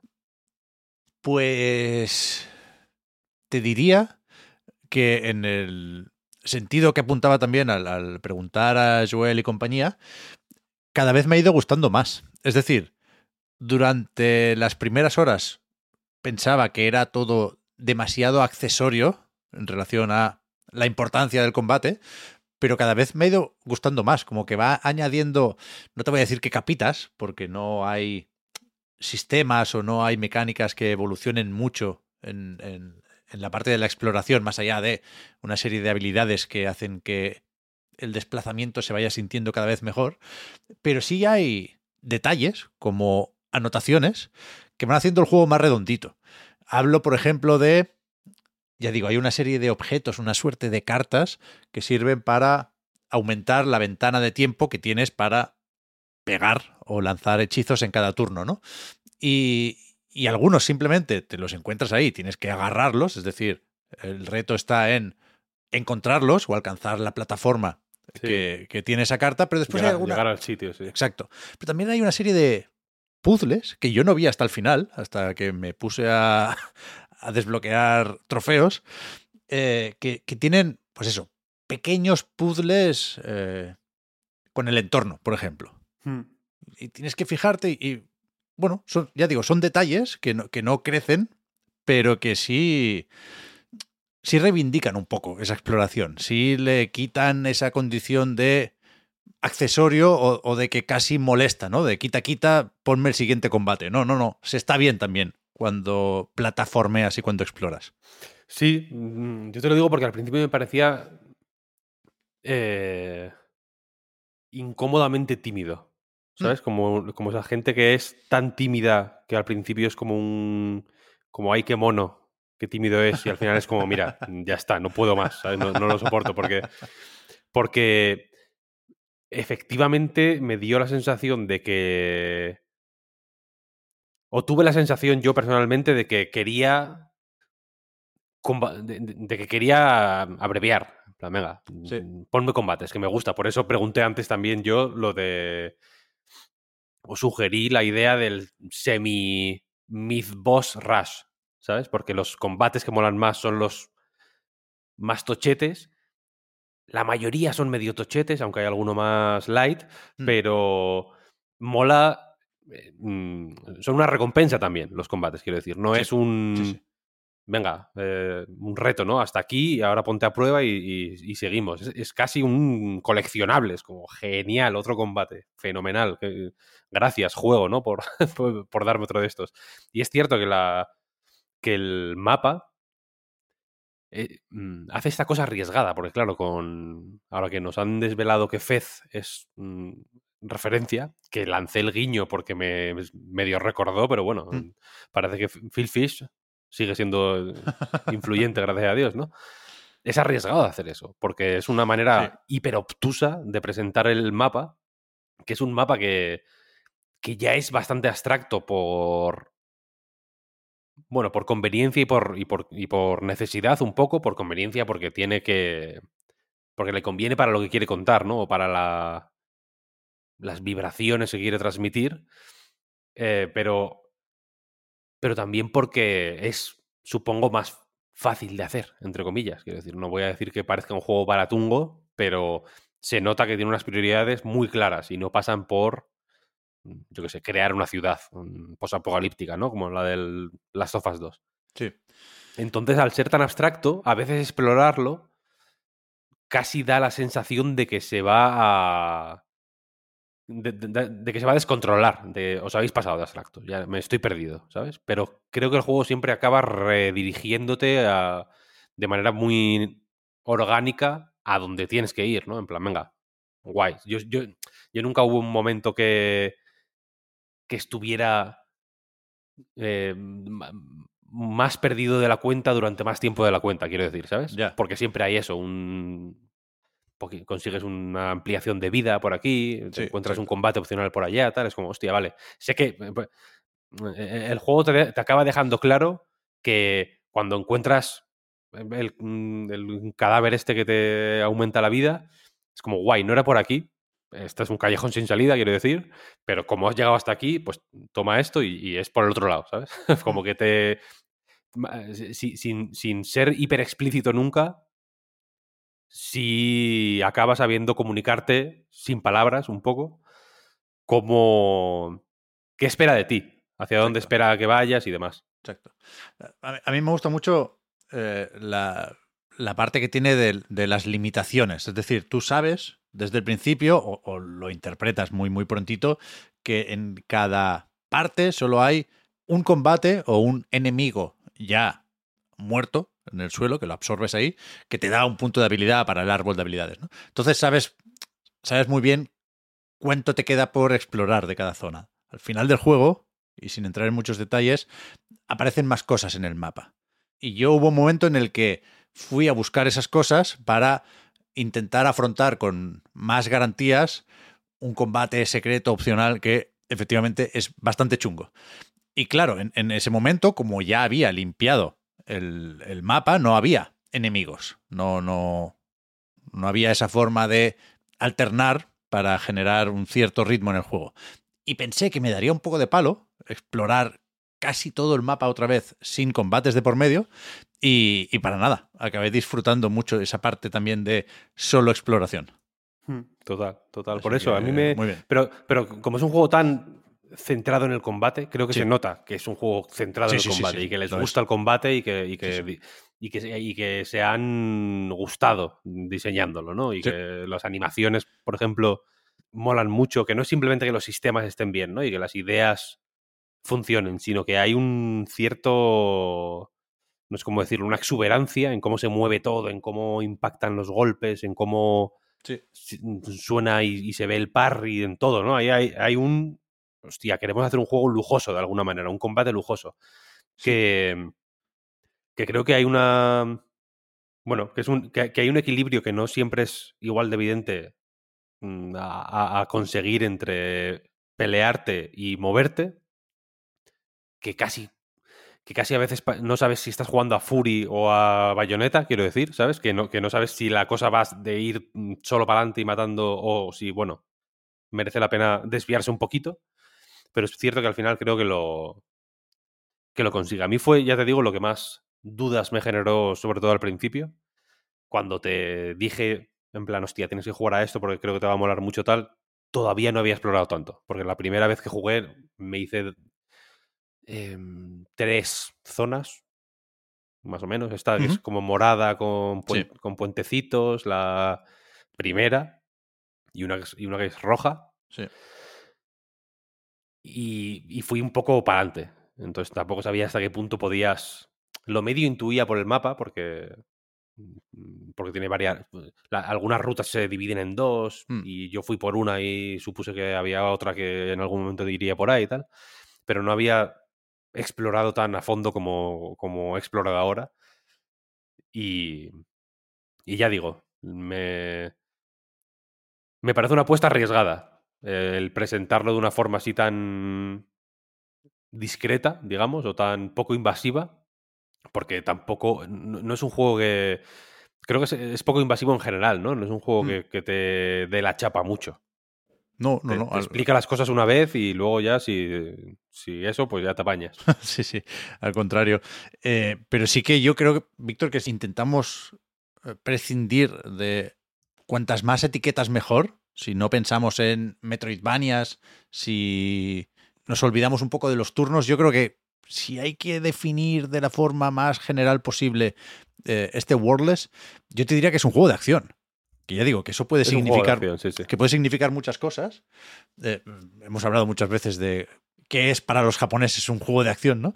Pero para mí lo, lo que define mi experiencia con Worldless, que creo que no lo llegué a decir cuando hablábamos con No Name, es lo emocionante de los combates. Son combates que me parecen emocionantes, en un sentido de, de la tensión que sientes cuando juegas, ¿no? Al final, porque son efectivamente bastante difíciles, creo que lo he hecho casi todo. Hay un jefe opcional eh, o secreto, ya digo, en una parte que es verde, apoyándonos en, en esos colores para no hacer spoilers, que, que, que me lo he matado y es lo más difícil que he encontrado en el juego. Puede que haya algo más porque no tengo todos los trofeos, pero al final, ya digo, Eh, hay una intensidad en esos combates, a pesar de eh, la mecánica por turnos, que es muy guay y que al principio está ahí, no porque sea especialmente complejo el enemigo que tienes delante en ese momento, sino porque, bueno, pues te estás familiarizando con los sistemas, ¿no? Y, y creo que, que la curva de dificultad o de aprendizaje está muy bien llevada, sobre todo por eso, porque los combates están como igualados, entre comillas, en todo momento, ¿no? Y... y te lo tienes que tomar en serio y lo sientes, ya digo, con emoción en todo momento. Y eso es lo que más me ha gustado. Sí, sí, total, total. La mezcla de turnos y, y acción mm. es... Eh... Joder, yo la veo bastante... No sé si decir revolucion... revolucionaria, no, supongo, vaya, pero sí, sí una idea muy... Es un tipo de idea que me gusta mucho, ¿no? Muy estrafalaria vale. y bien ejecutada, que dices, hostia, es verdad, sí, sí. ¿no? Un poco mm, sin, sin ser muy parecidos, pero tampoco en realidad siendo muy diferentes, un poco como Hi-Fi Rush, ¿sabes? De decir, esto no un tiene poco, que eh. funcionar, pero, pero lo habéis hecho bien, coño. Es que sí, así se hacen, ¿sabes? Sí, sí. De, de, de, de mezclar ingredientes que, que no sabes si van a saber bien y, y que... ¿no? Y que en vez de salirte la comida pixelada esta del Zelda, te sale un plato sí. ahí que, nuevo que no conocías, ¿no? En plan, hostia, sí, sí, sí, sí. bien, bien. Te, tengo dudas, eh, cuidado también, de si va a gustar a todo el mundo o va a gustar en general o es muy nuestra mierda, que creo que evidentemente lo es, ¿eh? Pero yo, fíjate lo que te voy a decir. Normalmente, eh, estos últimos años, suelo llegar al final de los juegos con la lengua fuera. Cuando llego... al final, que no, que no es siempre, eh, suelo agradecer el, el que se acabe ese juego, porque así siento que he hecho mi trabajo y puedo pasar al siguiente, ¿no? En, en Worldless, ¿no? Llegué al final con ganas de más, de bastante más, no por culpa del juego, que dura pues esas seis ocho horas que duran la mayoría de juegos de este estilo, sino porque me... Bueno, me pegaba ahora mismo con doce jefes más, si, si, si mm. me los das, ¿sabes? Sí, sí, total, total. Así este, que... este es el típico que dices, hostia, a ver, a ver cuándo llega el content update, ¿no? Sí, sí, que te meten sí, el sí. boss rush, dices... Un, ah, un este... buen coliseo aquí, efectivamente, sí, sí. me lo fumaba bien. Sí, sí, sí, total, total, es cierto, es cierto. Muy bien. Es verdad que, es verdad que, bueno, evidentemente es que nos toca muchas teclas, joder, que, sí. que, son, que no son muy afines y... Y, y bueno, no sé. Igual sonamos más entusiastas de lo normal o de lo habitual con este, pero es que de verdad que, que yo, yo, yo sentí una conexión muy, muy clara con este. Y lo, y lo conocí de puto rebote, ¿eh? Yo no conocía, no conocía ni al estudio, ni a Joel, ni, ni, ni sabía que tenía en relación con Conrad, ni, ni, ni sabía nada de esto, ¿eh? Fue... De, de, de, de chiripa total, como conocí este juego. Y me... Y en fin, me, me alegro que... Joder, que haya acabado saliendo bien. Que haya acabado saliendo y que haya acabado saliendo bien. Sí, sí. Total. ¿Te apetece hablar de otro juego con turnos, Víctor? Me encantan los turnos. Turnos. Me encanta hablar por turnos. Muy diferentes son los de Persona cinco Táctica, pero una vez más, y, y a lo mejor estoy pecando aquí de repetir el discurso cada vez que sale un juego más o menos parecido, pero es que no se me ocurre otra cosa. Cada vez que pienso en X COM, sobre todo, ¿no? Como ejemplo más claro de, de esos turnos con estrategia, con cuadrícula. Pero también le podemos meter aquí un Mario más Rabbids, que lo hace muy bien.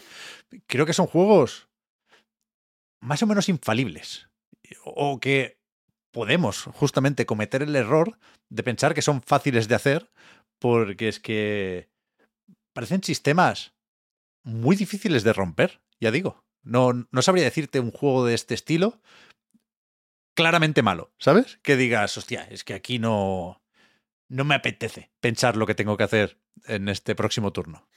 Sí, a ver, también es un género muy de nicho, entonces la, yo entiendo que la gente que los hace es porque les gustan mm. y que les gustan porque se hacen con ganas, les gustan sí. y los quieren hacer porque los han estudiado, y entonces es cierto que a poco que estudies cómo funciona eso, X COM o, o el que más te gusta a ti, X COM yo creo que puede ser el, el gran daddy, ¿no? Un poco de, de estos juegos, el que dices, vale, este es el el tocho, ¿no? El que, de, del, del que sale de, la semilla de todos los demás. Eh, pues, Gears Tactics también me acordaba ahora, ¿eh? No, no, no, ta- entiendo, no entiendo cómo no hay el dos ya. Claro, o sea, Gears Tactics a mí me parece un muy buen ejemplo de, yes. de esto.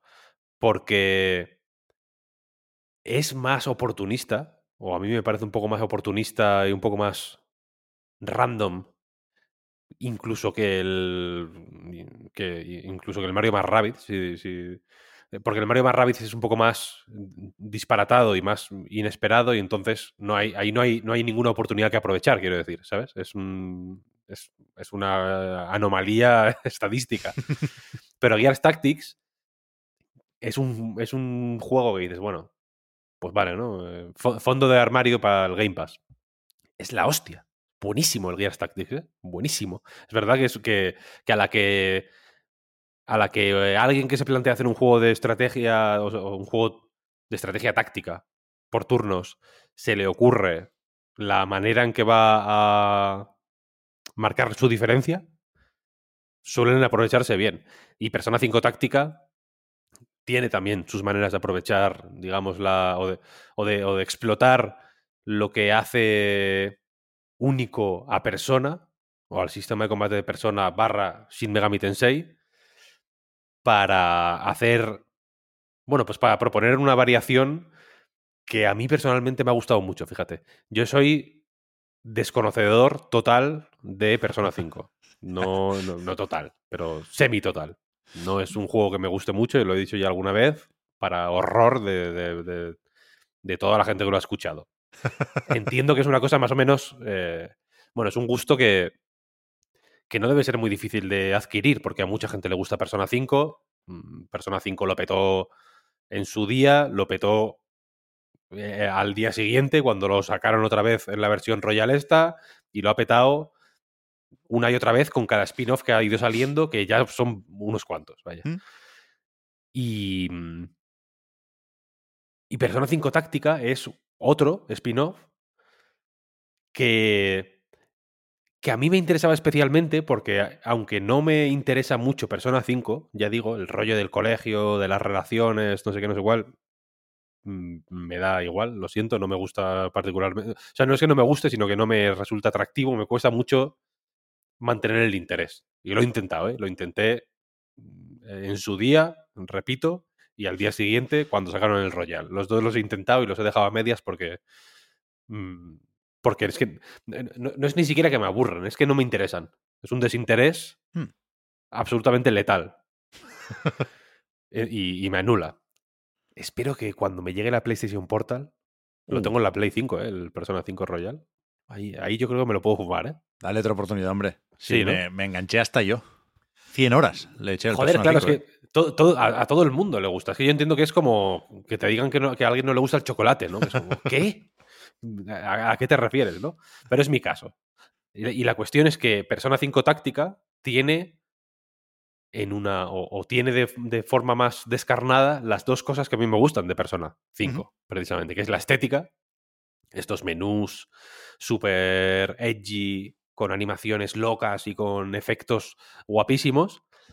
Son un poco menos guapos los de Persona cinco Táctica, sí. pero son muy guapos también. Lo, me, me, me, gustaron, me gustan mucho, vaya. Y, y el sistema de combate, que me encanta. El sistema de combate de Persona cinco, de Shin Megami Tensei por extensión, tiene este rollo de... Pues bueno, es un juego de rol por turnos, ¿no? Atacar, magias, pim, pam, las personas, no sé qué, no sé cuál.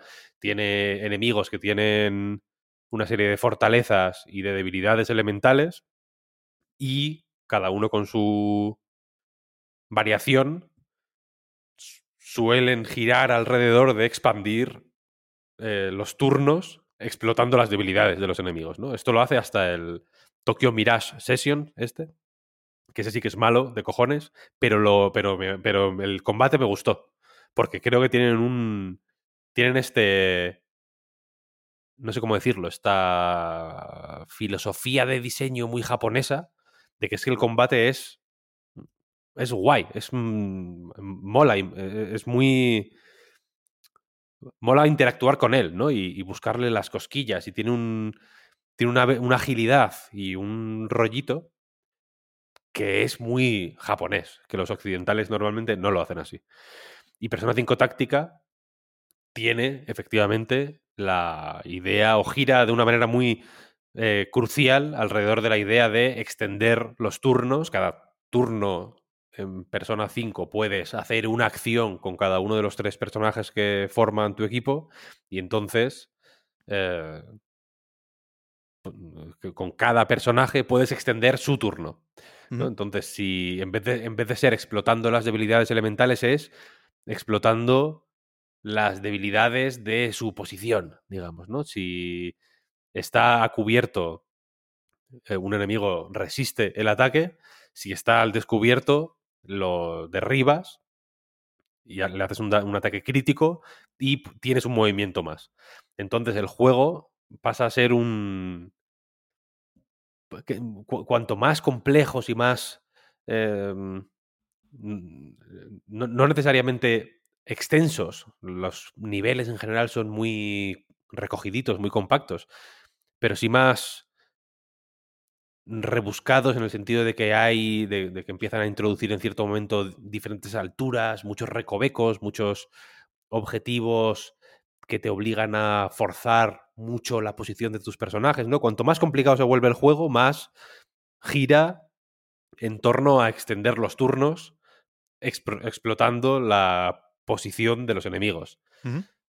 Y mola mucho cómo lo hace porque, por ejemplo, tiene una serie de sistemas muy interesantes dirigidos a, a darle un peso mucho más importante del que a priori podría tener a, esta, a este exprimir los turnos, ¿no?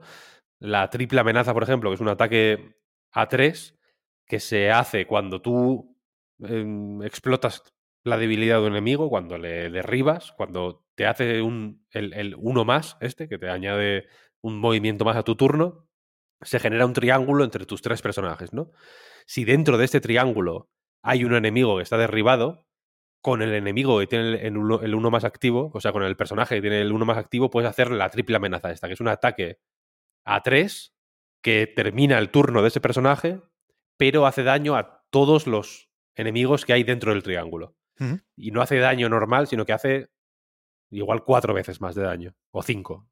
En cierto momento es imprescindible utilizar esto porque hay enemigos con mucha salud, hay cantidades de enemigos muy grandes, hay objetivos... Los, los jefes suelen tener unas banderas que tienes que romper para terminar el nivel. El objetivo no es eliminar al jefe, sino eliminar su bandera. Y estas banderas tienen muchísima salud. Mucha más que un enemigo. Si un enemigo tiene cincuenta de salud, las banderas tienen cuatrocientos. ¿Mm? Entonces, para no eternizarte ahí, quitándole vida poquito a poco, poquito a poco, lo ideal es pues aprovechar muy bien las magias más fuertes, las triples amenazas, etcétera, etcétera, para hacerles mucho daño, ¿no? Entonces, el juego a, a base de...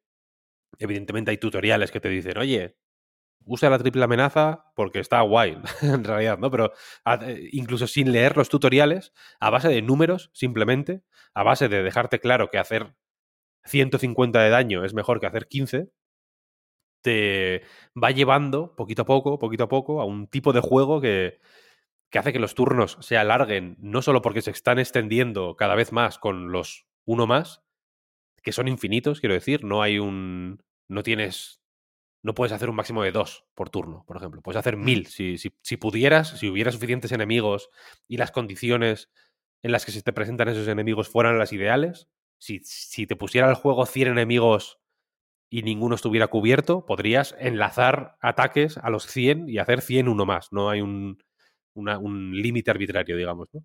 Y esa sensación mola mil porque los turnos, ya digo, no se alargan solo en cierto momento por los uno más, sino porque tardas mucho más tú en, en pensar qué puedes hacer, ¿no? En plan, hostia, vale, pues a este le pongo aquí, si pongo a este aquí puedo darle una patada, hay ataques a distancia con las armas y hay ataques cuerpo a cuerpo que hacen un poco más de daño, pero aparte expulsan al enemigo, ¿no? Lo, lo echan, lo, lo lanzan fuera de su cobertura o lo tiran desde una altura hasta el piso inferior. Es muy bueno para dejar vendidos a los enemigos. Eh, entonces vas tardando cada vez más y cada vez más en, en ver qué puedes hacer. Miras el tablero y dices, vale, este está cubierto, le puedo tirar aquí, este cual, pero si hago esto, tal, no, tal, tal, tal, tal. Y es una... es una actividad que es siempre divertida. Es un juego muy divertido. Es un juego de rol, o sea, de, de, de, de estrategia táctica muy divertido. Que es algo que no siempre pasa con equis com, por ejemplo. equis com a veces es un juego miserable. A veces es una puta mierda. Y quiere serlo, quiero decir, ¿no? El típico momento de equis com que... que hay memes, ¿no? De que estás apuntando una escopeta a un enemigo a dos milímetros de la cara y pone precisión noventa y cinco por ciento y, y fallas. Vaya, sí. Eso aquí no, es, no hay. Aquí, si, un, si, si puedes dar a un enemigo, le vas a dar. Siempre. Sí. Lo único que a veces le haces menos daño, a veces le dejas... le puedes sacar de su cobertura para dejarlo listo para que otro ha, haga el más uno, etcétera, etcétera. Entonces siempre es divertido, ¿no? equis com quiere ser a veces eso. A veces te quiere presionar, quiere, quiere, quiere que, que te joda perder mmm, unidades, ¿no? Quiere que, no. quiere que vuelvas a la base a veces con dos personajes menos y pienses, me cago en Dios, la he liado. sí, qué, sí. Qué jodido, ¿no? Qué, qué, qué, qué mierda de mundo este en el que estoy aquí combatiendo. Pero este es mucho más light, en realidad, ¿no? Y es, es mucho más de juguetear con las piezas del tablero de formas, ya digo, súper estimulantes, porque al final, claro, porque como los, el tablero se, se va moviendo, los enemigos también pueden hacerte uno más a ti, por ejemplo, eh, suben para un lado, bajan para otro, se cubren, se van para acá, para allá, para allá. Cada turno es muy distinto, en realidad, ¿no? Y cada turno es una nueva oportunidad para poner en la cabeza a... Es muy como el ajedrez, ¿sabes? De decir, vale, intuyo que si me pongo por este lado el enemigo o va a intentar rodearme por aquí, pero entonces le dejo... Eh, o sea, se, se me queda perfecto para que este otro le ataque desde atrás, tal, tal, tal. Eh, te anima muy poquito... A, con, con, sí, muy poquito a poco, con mucha suavidad, con mucha dulzura, a pensar uno o dos turnos por delante de una manera que mola un montón, que mola un montón y que se remata ya en las misiones opcionales, que son la, lo, seguramente la mejor parte del juego, o la más brillante, porque termina de definir por completo lo que quiere hacer el juego, que uh-huh. es efectivamente obliga- o animarte a jugar bien, a, hacer, a buscar una partida perfecta. En las, estas misiones, en, en el juego, en las misiones normales hay objetivos opcionales, en plan, termina en menos de ocho turnos. Termina sin que nadie... Básicamente son los mismos objetivos en todas, en realidad. Un número máximo de turnos, que nadie, que nadie sea derribado. Puedes recibir daño, pero no te pueden derribar. Y el otro ahora mismo no me acuerdo. Un pequeño momento Ramón de Pitis aquí. Pero la cuestión es que en, los, en las misiones opcionales hay objetivos hiper estrictos. En plan, llega a este punto del mapa en un turno. Y el, y el punto al que tienes que llegar está a cinco turnos de distancia. Lo ves y dices, aquí no se llega en un turno. Pero se, claro, pero se puede, evidentemente, ¿no? Y buscar la manera en la que cada personaje tiene que hacer uno esto primero, luego, luego este tal, luego este cual, para, para, para eh, embutir cinco turnos en uno, efectivamente, es acojonante. Te acabas sintiendo cerebro galaxia total. Es una, es una, es una sensación de juego de puzzles total, de, de, de, de Stephen Sausage Roll, de pronto, ¿sabes? Mola. Y mola, y mola mucho, mola mucho. Ya digo, me... A, a, a mí es un género que también me parece relativamente infalible, la verdad, y que me gusta mucho, me parece muy, muy atractivo, a la que puedo eh, probar a alguno, me gusta tenerlo en cuenta. Me jode no haber jugado, por ejemplo, al Lamplighters League, porque, porque me, me, me, me atrae simplemente la vista, cuando veo la vista isométrica y, el, y, el, y la cuadrícula... Sí.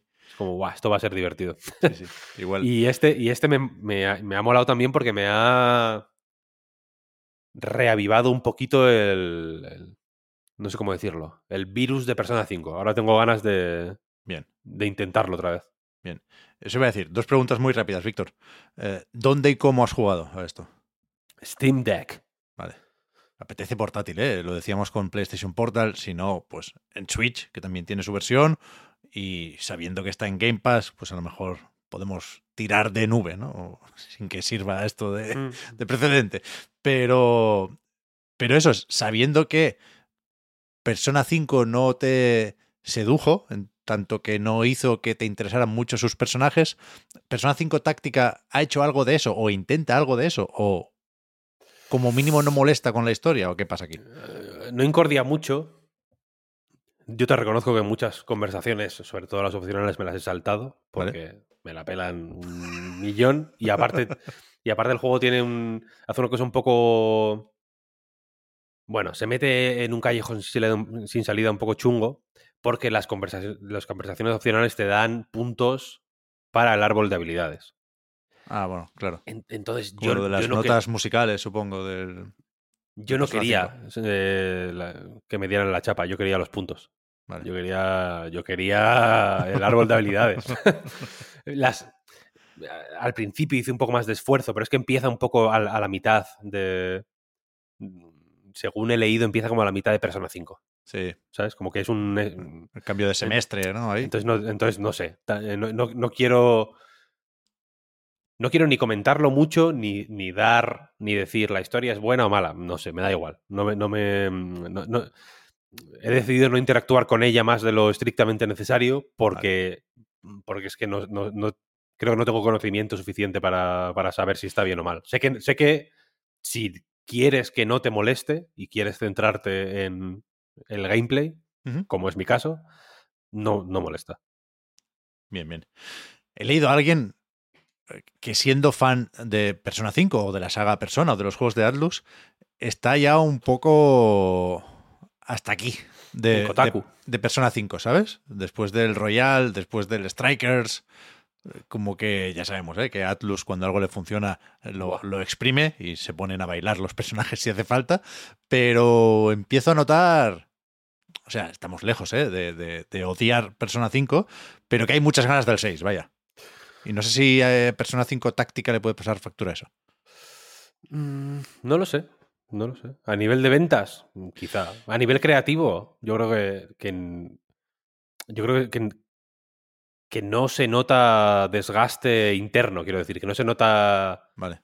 de, desinterés o, o, o poco esfuerzo por hacer este juego. Al revés, mm, ya digo, se nota, joder, pues cierto cariño por intentar que las misiones sean buenas, que las, o sea, las, los, los combates principales sean, sean interesantes, que, de, que tengan, que propongan algo. No, no, hay nin, no hay ninguno que digas, hostia, vaya rellenazo me has metido aquí, ¿sabes?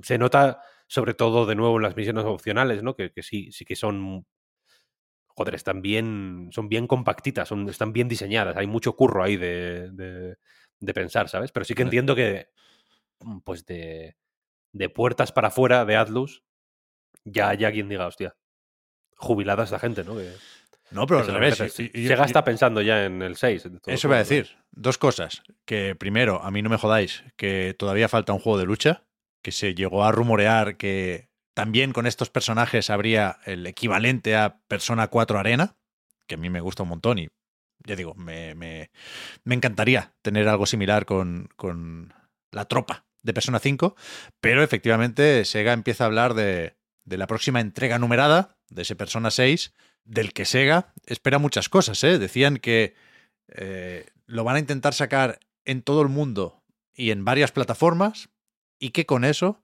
pueden llegar a vender cinco millones. Al final es más superjuego que el superjuego, la saga Persona. Tú lo ves, lo ves difícil. O sea, lo ves una cifra, a mí me parece una cifra hiper razonable. Joder, es que creo que ni Sonic Frontiers llegó a eso. Pero... Joder. Ya, ya, bueno, lo, sin, pienso, pienso, Sonic, ¿eh? Pienso antes en Sega que en Atlus, pero la verdad es que no sé por dónde van las ventas de Persona cinco. Pero no lo sé, supongo que dependerá de del primer tráiler, ¿no? Y de la primera impresión, porque es que habrá quien te diga que, que el equipo bueno está ahora con Metaphor Refantasio. Y hay que ver hasta qué punto se valida pues el, el equipo o los nombres detrás de Persona seis. Que yo creo que sí, ¿eh? Yo, o sea...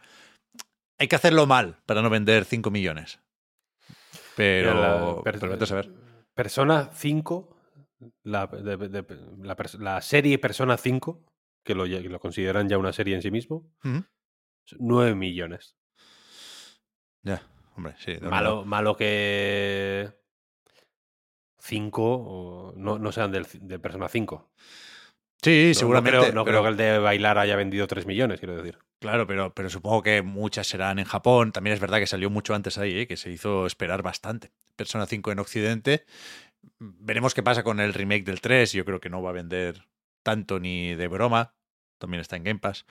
Pero, pero sí hay ganas de Persona seis. Yo, yo creo que sí que hay que esperar un, unas cifras o un, un evento, un melocotonazo de este estilo, por supuesto. Hay buen momentum, ¿eh? Sí, sí, sí, sí, sí, sí. Y por último... que a ver, a ver si va a ser verdad lo de las cinco horas, tenemos otro juego español. Y algo de esto hemos dicho también antes, creo recordar, que has sido tú, Juan, cuando repasábamos nominaciones en los Game Awards. Uh-huh. Eh, habría estado bien algún juego español por ahí, porque yo creo que, eh, como mínimo desde aquí, cuando toque valorar cómo ha ido este dos mil veintitrés videojueguista, Yo, yo sí creo que me voy a atrever a decir que es el mejor año que recuerdo para el desarrollo español, ¿eh?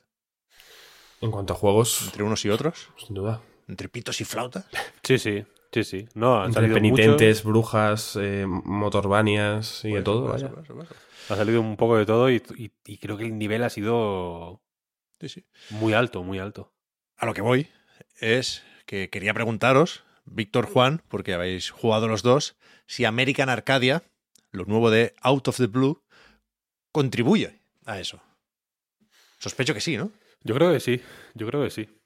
Yo creo que sin duda, vaya. O sea, yo solo he jugado dos horitas y pico. Eh, creo que, Víctor, pusiste en tu análisis que eran unas ocho horas, lo que te eh, duró tu partida, vaya, pero lo que he jugado yo es más que suficiente para tener claro que es uno de los grandes juegos españoles de este año, vaya. O sea, no te voy a decir si el mejor, porque no lo he acabado, pero sin duda sube el nivel de, de este dos mil veintitrés. ocho coma dos. Me duró. Me ponía exactas, Steam, ¿no? Cuando terminé, ocho coma dos. Pensaba que era la nota. Como empezar por ahí, por si alguien se quiere ir, se quiere ir ya. Venga. Que sepáis, ocho coma dos, venga. No, siguiente juego. Notable alto. Joder, es que no, creo que lo comentamos alguna vez, que a mí me gustaría hacer un... No sé si una cuenta de Twitter o algo así. Que al, el, el, tiene que ser un formato micro. Que fuera el, el título y la nota. Es que la, bien. La re, review. cinco. Bueno, siete. Fantástico. Presented without, without context. Bueno, si queréis os hago un hilo en Twitter de vuestros análisis y pongo solo la nota, lo que pasa es que la gente entonces no igual, igual no nos lee, si solo ponemos numeritos. Ponla, pero distinta. Distinta a la que sea de verdad. Sí, crear, vale. crear confusión y engagement al final también.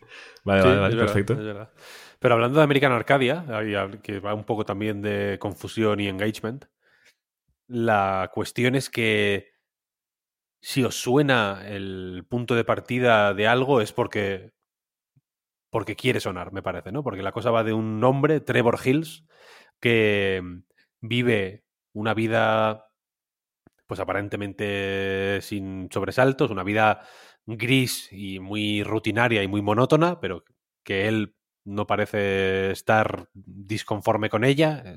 Trevor se levanta todas las mañanas a las siete de la mañana, todas las mañanas hace, la, hace su mismo ritual eh, mañanero de desayunar, ir al trabajo caminando, saludando a los vecinos, se sienta en su puesto de trabajo, trabaja, se vuelve a casa, se duerme y así en repetición constante. No parece haber, eh, ya digo, problemas en esto, pero la cosa es que Trevor es parte de un reality show, sin él saberlo. American Arcadia se llama el reality que ocurre o, que, o en el que se ambienta el juego, que también se llama American Arcadia. Y la cosa es que, eh, si esto os suena al show de Truman, es porque quiere sonar al show de Truman. Al principio del juego hay un momento en el que un personaje se... se va, se habla de un programa de... de como de... Una, una especie no, no, de beca que le han dado y sí, se eso, va... Eso, eso, sí. eso. Una beca como para de viajar. Sí, mm. Gus se llama, creo recordar. Exacto, Gus. Que, que es una beca como para viajar y viaja a las Islas Fiji, como Truman, ¿no? Que era su, des, su sueño en el show de Truman, mm. era visitar las Islas Fiji y... Y creo que este guiño, aparte de porque el juego, joder, el planteamiento es más o menos similar, creo que este guiño es un poco una manera, la manera que tiene el eh, American Arcadia de hacer un poco, pues bueno, reconocer que sí, que efectivamente la eh, parte de ahí, pero el trabajo que se hace a partir de ahí yo creo que es para actualizar un poco la propuesta del show de Truman.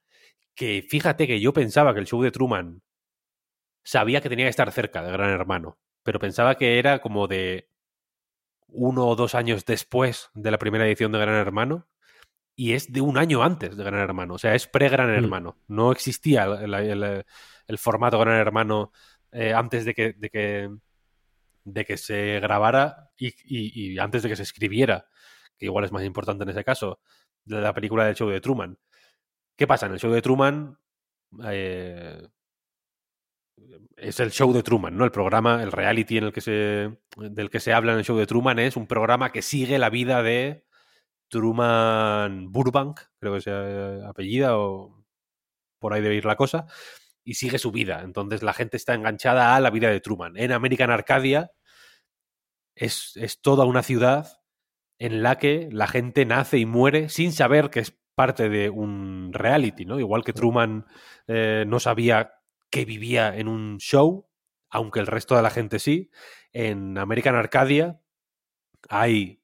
Mm, eh, no, no, no sé si se refieren a ellos exactamente como N P Cs, pero sí que hay personajes que... O sea, actores que hacen un papel y gente que se encarga de que, la, que el espectáculo siga... Eh, por los cauces que le interesan al programa, pero en general la mayoría de la gente se supone que nace y muere en Arcadia y no sabe que está siendo vista. Trum- eh, Truman, iba a decir, Trevor tiene una peculiaridad, tiene un logro, que es que no le sigue nadie. En, en American Arcadia hay pues distintos, se van generando distintos personajes que la gente puede seguir desde sus casas, ¿no? Y la clave de Trevor, lo que hace que sea especial para el otro personaje principal de American Arcadia, es que nadie está conectado a su cámara. Él vive su vida de mierda, que es muy poco interesante, y entonces no le interesa a nadie. Y aquí entra Ángela Solano, que es el otro personaje, que es una hacker barra activista barra trabajadora de American Arcadia. Ella trabaja en... el reality, es parte del equipo técnico de alguna manera del reality, pero también forma parte de un grupo que quiere derrocar a American Arcadia, porque lo consideran un zoo humano básicamente y, y creen que el trato que se... O sea, que no hay ningún ser humano que tenga por qué vivir y morir en cautiverio sin saberlo incluso, ¿no? Lo ven inmoral y retorcido por muchos motivos y desde dentro ella quiere, eh, en, en conchavada con eh, otros miembros de este grupo activista que desde las sombras, digamos, actúan para, para desestabilizar American Arcadia, eh, ve en Trevor un recurso muy útil porque nad- nadie le está viendo, básicamente. Entonces consigue colarse en la en, en el sistema, digamos, de American Arcadia, en las en el funcionamiento de algunos carteles, en algunos altavoces, en algunas cámaras de seguridad, etcétera, etcétera, para contactar con Trevor, hacerle saber qué clase de vida está viviendo en realidad y con suerte, es con suerte no, es lo que pasa, quiero decir, lo que le quería aquí dar un misterio que no, que no tiene sentido, eh, colaborar con, eh, que, o sea, que, que colaboren Trevor y Ángela para que Trevor se escape y, y pues desde fuera sirva de ejemplo, ¿no? Viviente de la, pues del maltrato psicológico y, y en algunos casos físico que sufre, que sufre la gente dentro del reality show, ¿no? Y, y aquí estos, estos dos personajes, Trevor y Ángela, tienen dos puntos de vista distintos, ¿no? El de Trevor es... Eh, en tercera persona, es un, en scroll lateral, es un limbo-like, para entendernos, es un plataformas cinematográfico que se llama en algún momento, en forma, pero también un poco en fondo, en realidad, ¿no? Porque las interacciones que hay con el escenario son las que quizá caben esperar de... pues un poco por defecto y, y, y un poco de manera poco audaz en uno de estos juegos. Puedes empujar cajas, puedes trepar por... sitios, puedes correr, puedes saltar, no hay nada que se salga de lo normal en ese sentido, quiero decir, y las partes de Ángela son en primera persona, son más de exploración, hay, hay más puzzles, hay más mmm, lore, digamos, se explora un poco más el pasado y los orígenes y cómo funciona por dentro eh, American Arcadia, mientras que las partes de Trevor pues son más de Trevor. Son más su historia y, y, y cómo escapa y su huida y, y pues cómo le manipulan por todos los lados para cumplir los distintos intereses de las distintas partes implicadas en la historia, ¿no? Y lo guapo aquí está en cómo chocan estos dos puntos de vista, ¿no? En realidad, porque primero Ángela tiene una presencia en las partes de Trevor que es muy interesante porque tú puedes... manipular, y de hecho tienes que hacerlo, es, algunas de las partes, algunos de los puzzles que hay dentro de las partes de Trevor tienen que ver con ello, ¿no? Tú tienes, tú puedes meterte en las cámaras de American Arcadia mientras manejas a Trevor y eh, activar puertas, activar algunos interruptores, manipular algunos drones, hacer, interactuar con el escenario para ponerlo, para hacer que esté a favor de lo que necesita Trevor, ¿no? Si necesita llegar a tal sitio y tiene que... y hay una serie de piezas móviles, por ejemplo, en el escenario que puede usar para trepar por ellas y tal, pues desde las cámaras de seguridad, manipulándolas con Ángela, pues tienes que ir manipulando el escenario para crear un camino para Trevor, ¿no? Crear distracciones, eh, muchas crear distracciones. Poder, a, abrir puertas, todo lo que sea facilitar el, el paso de Trevor, sí. Sí, a, activarle ascensores, a, me, meterse un poco en los, claro, las puertas que no puede abrir Trevor porque no tiene permiso, porque no tiene, porque no, porque está, están fuera de su rango, etcétera, etcétera. Ángela las puede abrir, ¿no? Hackeándolas. Y luego, eh, llegado el momento, el juego de pantallas va mucho más allá, incluso llegas a jugar con Trevor dentro de pantallas, dentro de la parte de Ángela. O sea, viendo a Ángela mm. en primera persona, juegas como Trevor y como Ángela al mismo tiempo eh, en distintas en, dis- en distintas pantallas, ¿no? En tu pantalla de tu ordenador y en una pantalla que hay dentro de el juego. Eh, pare- suena más complicado de lo que es y, de hecho, suena más simple también de lo que es, al mismo tiempo, creo yo, ¿no? Porque el, puede sonar un poco a gimmick o a recursos así un poco espectacular de más para lucirse sin mucho motivo, pero en realidad está súper bien pensado. Cada, cada escena del juego está súper bien pensada para que su funcionamiento responda a una intención muy específica, ¿no? Cada, cada interacción que puedes hacer en el juego, cada cosa que puedes manipular siendo Ángela, la, la, incluso a mí me gusta mucho cómo se juega con hacia dónde se mueve Trevor. O sea, si te mueves hacia la derecha o hacia la izquierda o hacia ambos lados o hacia arriba o hacia abajo, incluso eso tiene una intención que... que una intención narrativa, quiero decir, que, que mm. es un poco la el objetivo principal de los juegos de Out of the Blue. En su página web mencionan, de hecho, la narrativa como una de sus preocupaciones principales. Y aquí se nota que, pues bueno, que como en Call of the Sea, que, era, que fue su primer juego, igual lo que les falta un poco de finura en el game feel o de audacia a la hora de proponer interacciones más rompedoras o más novedosas o... O, o, o menos eh, preset del tipo de juego que quieren hacer, lo compensan con creces dándole un contexto rompedor e innovador y, y, y, y muy poco preset a esas interacciones básicas. En este caso, en este juego, vaya, sin entrar, no, no quiero entrar en spoilers porque hay varias escenas que no quiero destriparles a, a, a la, al público. Y a mí tampoco. Pero, pero principalmente a ti, Juan. El público me importa menos que tú. Gracias por tenerme en tanta, en tanta estima, Víctor.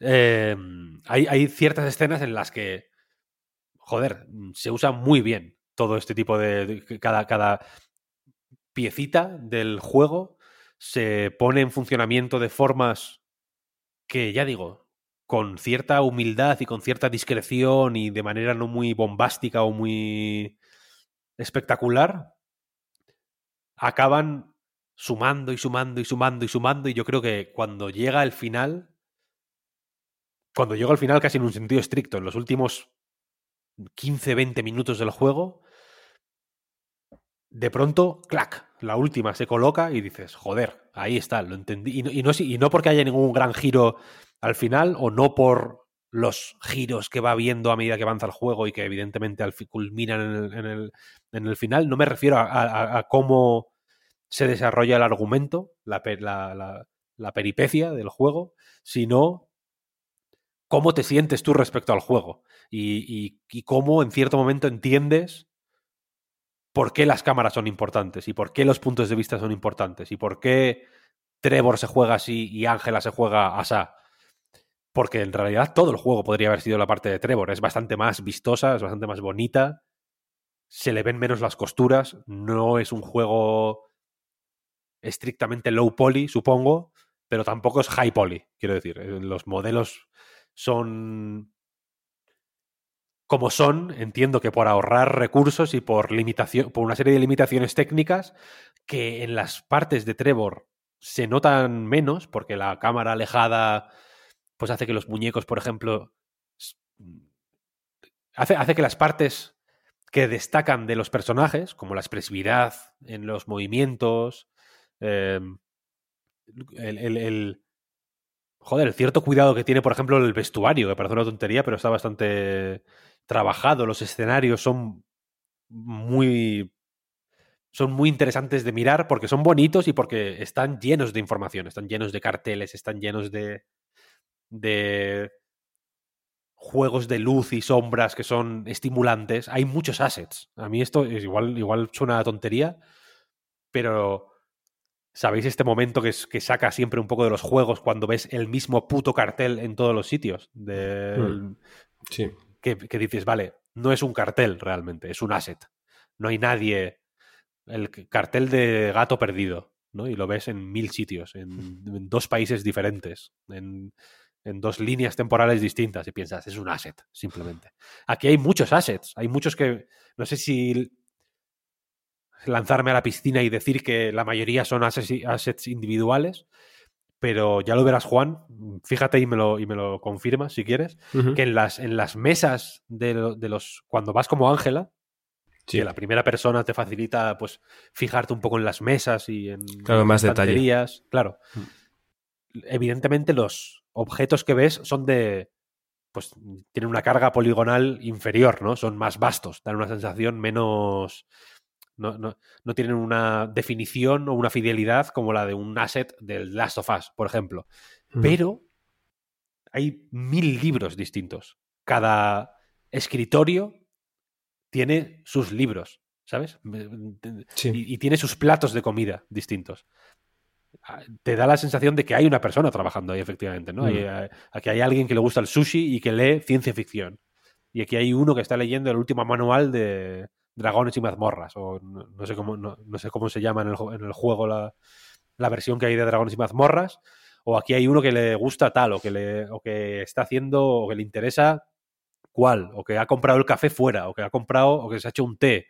Hay muchas, hay mucha vida en eso, ¿sabes? Mm. Las, las oficinas están llenas de carteles indi- individuales y de, y de assets hiperespecíficos. Hay una tienda... Este... Que creo que no has llegado todavía, o...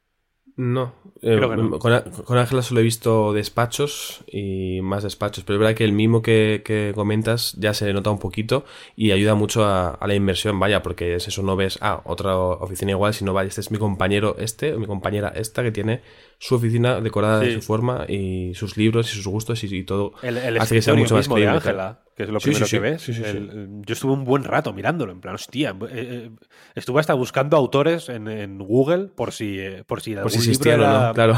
O por si era un guiño a alguien, porque no sé, es, es ese tipo de... Te invita, te invita a hacerlo realmente. Sí, sí, sí. sí, sí. Hay, yo tengo muchas fotos, de, tengo muchas capturas de pantalla en la Play, en la Xbox y en todos lados de estanterías con libros, me encantan. En el Spider-Man, en la parte del tigre, hay una hay unas estanterías fenomenales, petadas de libros.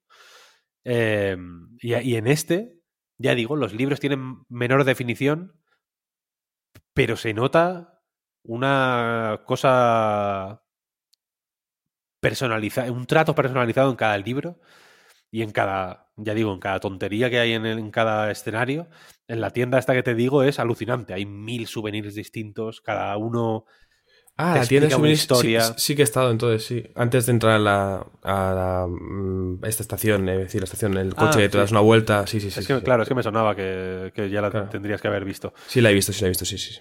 Es brutal. Hay un montón de, ya digo, de, de mimo y de cuidado en, en todo que va, que, que trasciende de alguna forma las limitaciones técnicas que son hmm. patentes, quiero decir, son visibles y... y Y, y no sé, supongo que si el equipo hubiera sido más grande y si el presupuesto hubiera sido diez veces superior al que posiblemente haya sido, podrían haber aspirado a otra cosa, pero no creo que lo que se, que sea, que se vea como un como una limitación, ¿sabes? O como algo mm. de se ha hecho esto porque no se ha sabido o no se ha querido hacer de otra forma. Creo no. que simplemente han sabido aprovechar sus límites para eh, petarlo todo de información. Es un juego que, que, que supura información. Es increíble en ese sentido. Sí, sí, sí. Y además creo que es algo que en muchos casos la gente que llegará irá corriendo, porque además en ese nivel justo te, te indican cómo puedes correr, y irán directos al objetivo y llegarán a la tienda, verán la tienda y se irán. Pero yo me paré un rato a mirar cosas y es verdad que te aporta tanta información que, os lo digo, enriquece mucho la, la experiencia, ¿no? El ver qué tipo de, de cosas te puedes comprar, ¿no? Un, un afro y todo, un bigote, ropa de los setenta, al final tienes que, es justo antes de entrar, ¿no? A, a American Arcadia con Ángela en este caso, ¿no? Entonces, bueno, no es gran spoiler esto que acabo de decir. Si es así, eh, perdón, audiencia. Pero está muy bien porque que te pones a leer por gusto, no por obligación. No es un... Tienes que leer este documento para pasarnos. Voy a ponerme a leer estos, esta serie de objetos, a ver qué hay por aquí, porque están construyendo un mundo mucho más rico de lo que pensaba y al final hace que la experiencia sea mucho, mucho mejor. Y que puedes, puedes no hacerlo, evidentemente, y sí, seguramente sí, sí. no te pierdas nada crucial para entender por dónde va la historia, pero creo que al final eh, el juego, sin hacer mucho esfuerzo, te anima a ello, porque en parte es lo que hace que, o es lo que separa y, y ayuda a definir mejor American Arcadia respecto a, por ejemplo, pues eso, al show de Truman, ¿no? Aquí hay mucha más sí. eh, hay mucha más explicación de los orígenes del experimento, de te, te van te van poniendo en contexto de una forma mucho más eh, intensa eh, sobre quién inventó American Arcadia, por qué lo hizo, de qué manera a lo largo de las décadas el, el experimento ha ido cambiando tanto en forma, o sea, o tanto en fondo, mejor dicho, por cómo van chocando las intenciones de unos y otros y tal, como en forma, ¿no? Porque aquí al, fi- el, al final es un juego que está ambientado en el año dos mil veintitrés, lo dicen varias veces. Sí, sí, sí. Eh, y entonces es un juego que llega en un momento en el que existe Twitch ya, por ejemplo, ¿no? Y el show de Truman, que era una cosa eh, absolutamente descabellada, ¿no? De cómo... que, que Qué fascinante y qué cruel y qué loco es, ¿no? En realidad, que haya, que haya cámaras siguiendo a una persona veinticuatro horas al día, ¿no? En realidad, y que, y que la gente esté interesada en la vida de un don nadie y en su. Y en, que, es, que es una vida como la suya, pero de alguna manera, como sale en la televisión o está en una pantalla, en ese caso solo había la pantalla de la televisión, ¿no? Ahora tenemos un millón, pero claro. eh, pues simplemente se enganchan a eso, como si fuera la más apasionante de las películas, y sin embargo es una vida normal y corriente o incluso más aburrida que, que la vida de la, de la mayoría de la gente, ¿no? Pero mm. este juego llega en un momento en el que nuestras vidas absolutamente aburridas y lamentables están veinticuatro horas realmente emitiéndose mm. eh, de, de, de, de muchísimas maneras a través de muchísimas eh, pantallas, ¿no? Y que la diferencia entre, pues entre la realidad y la ficción, entre la realidad de lo que vivimos y la ficción de lo que aparentamos vivir, es mucho más difusa que nunca, y la y los mecanismos que el, que el internet o las pantallas, por decir, usar así un genérico, nos ofrecen para cuantificar el éxito de, de, de cómo estamos viviendo de cara al público son, joder, incontables, ¿no? En realidad, tú puedes pensar, vale, Eh, yo no tengo tu- yo no, no tengo Twitter, entonces estoy libre de pues de la tentación de dejarme de, de, de, de que los likes y los retweets y las impresiones o, o las o, no sé exactamente cómo se llaman ahora cada cosa en Twitter te ma- manipulen mi forma de vivir, ¿no? O condicionen o me animen a tomar decisiones en base solo a lo que me va a dar más tweets en el momento, ¿no? O que o que ponga esto y no lo otro porque sé que va a ser mejor recibido por mi público. La gente, cualquier Mindundi, cualquier Truman, realmente puede pensar ahora en qué va a pensar su público, que pueden ser sus amigos, ¿no? En cierto momento. Puedes llegar a tener esa relación con tu gente cercana de público-audiencia. O sea, de, sí, de, sí, sí. De, de, de, de, de actor y audiencia, ¿no? En realidad. Sí, te construyes ya como una imagen, una persona en red, vaya, o sea, mucha gente es. No es exactamente igual en persona que en redes porque tiene una forma de comunicar, nadie, de o sea, publicar. Na- claro. Quiero decir, na- nadie es igual en, en redes que en persona. Claro, claro. No, claro, no, o sea. No puede serlo, ¿no? Pero, pero a veces creemos que sí. Y es más o menos intuitivo pensar que sí. Es más fácil pensar que sí que pensar que no, yo creo, ¿no? De alguna manera. Sí, sí, sí. Y sobre todo en los inicios de tu, tu estancia en Internet es normal ver una, que, que no eres igual y tener una visión más romantizada seguramente de todo. Igual que el show de Truman es una versión más romantizada de lo que muestra American Arcadia. O sea, al final, el show de Truman tienes a una persona adentro y todo el mundo parece que está encantado con Truman y que le protege y le mima. Es como queremos lo mejor para Truman. Mientras que aquí en American Arcadia ya se ve un poco más lo lógico después de eh, una veintena de años, ¿no? El bueno, son cientos de miles de personas aquí dentro, son casi como ganado. Esto no son personas que nos importen, sino personas que vamos a aprovecharnos de ellas para conseguir audiencia y dinero. Al final es una visión mucho más cruel de todo esto, pero al final mucho más realista, por desgracia, y que tiene mucho que ver con lo que decías, Víctor, ¿no? Lo, lo que es ahora el entretenimiento actual en muchos sentidos, lo que es tener a mucha gente en sus casas con Twitch puesto para conseguir más cifras, porque al final, bueno, es algo mucho más perverso que lo que ya era perverso con Truman, pero que ahora se ha sí, hecho sí. mucho más grande, claro. Yo no sé si es más realista, pero sí des, pero desde luego sí que es más actualizado, posiblemente. O sí, más, sí, sí, sí, sí. O tiene en cuenta ciertas eh, circunstancias que en la época del show de Truman no eran ni siquiera técnicamente posibles porque... Pues porque no había tantas pantallas, insisto. Yo ahora mismo tengo claro. cinco pantallas a mi alrededor. Tengo un monitor donde tengo la Play cinco. Tengo una tele donde tengo la Xbox. Tengo la Switch, tengo el móvil y tengo el ordenador en el que estoy grabando esto. Y, y, no, y no las tengo a la vista, pero tengo también un, un iPad en algún sitio de, de aquí, acechando como un lobo. Claro. Entonces, eso no ocurría antes, ¿no? Y ahora sí. Y lo que decía de que tú puedes pensar que como no tienes Twitter, eres ajeno a eso, pero igual tienes Facebook, ¿no? Igual, y dices, bueno, es que no tengo Facebook tampoco, pero y tendrás Instagram. O igual no tienes nada de eso, ¿no? Pero tienes el WhatsApp, y en el WhatsApp te pueden poner mmm, corazoncitos en los mensajes, ¿sabes? En la, en la, en la, ¿sabes? Igual puedes poner un puto mensaje en el grupo de WhatsApp de, del colegio y recibe diez corazones, y pones otro y recibe cinco y piensas, ¿qué ha hecho esto, este mensaje que es que ha recibido la mitad de amor? ¿Qué, qué he hecho primero, mal? ¿Sabes? Tenemos un mon- tenemos al final, más que la hipervigilancia o lo que sea, creo que la cuantificación, la métrica puede tener un peso mayor en, bueno, a la hora de interpretar lo que al final quiere decir American Arcadia, que ya en otro momento igual hablaremos. A mí me gustaría hablar con un poco más de spoilers. Ojo. Pero pero que sí, que me parece una actualización y una una actualización ya no solo de la pues de la de lo que contaba o que o intentaba contar el el show de Truman, o una Sí, una actualización partiendo del mismo, de la misma semillita, ver en qué direcciones crece en el año dos mil veintitrés, sino que también me parece una manera interesante de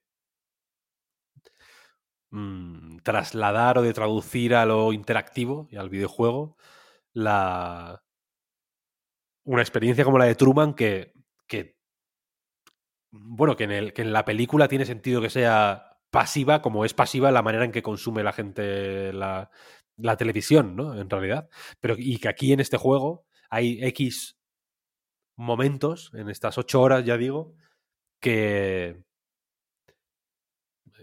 que acaban culminando, insisto, en un momento final, cuando la última pieza de Tetris, cuando el juego mete la línea blanca en el huequito de cuatro que, que ha ido formando de manera sibilina sin que lo veas, y te hace Tetris en el cerebro y dices, oh, efectivamente, ahora lo entiendo todo.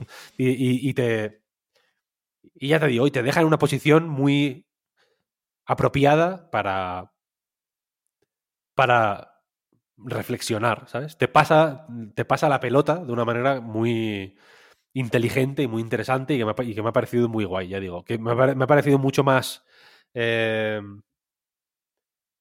Me ha parecido, pues sí, que, que va más allá de, la, de sus capacidades, a priori, ¿sabes? Uh-huh. Que, lo, que los límites que circunstancialmente tiene, sabe mmm, a, a fuerza de, de, de pura inteligencia eh, superarlos con bastante, bastante más facilidad de la que yo me esperaba. A mí, a mí me ha gustado este juego, la verdad. Yo, sin haberlo acabado, por añadir algo más antes de, de dejarte hablar, Pep, perdona, pero a mí lo que me lo que me está gustando es que en vez de ser un juego un poco que tengo que avanzar por inercia, es que me está resultando tan interesante, tanto en lo jugable como por lo que voy descubriendo poco a poco, que lo juego con, con avidez, pero de puro interés, de quiero saber más, quiero ver qué les pasa a esos dos, a ver qué puedo hacer. Y como claro, cada vez encuentro... Me pasó también, sí, sí. Claro, cada vez encuentro algo distinto. Anoche te, creo que te escribí después de jugar, terminé el capítulo dos, que hay un interrogatorio, la parte que mencionaba antes Víctor de una pantalla entre una pantalla, que me pareció, o sea, tan tenso, Eh, pero tan interesante a la vez, que dije, madre mía, esto no me esperaba yo de repente un girito así en el juego, y solo llevo eso, pues eh, un tercio, imagino, del juego más o menos, ¿no? O incluso un cuarto, seguramente, ¿no? Son ocho horas, llevo poco más de dos. Eh, entonces tengo ganas de llegar a ese momento en el que haga Tetris, pero incluso sin haber llegado, ya me parece un juego más que recomendable, porque no, no deja de dar, vaya.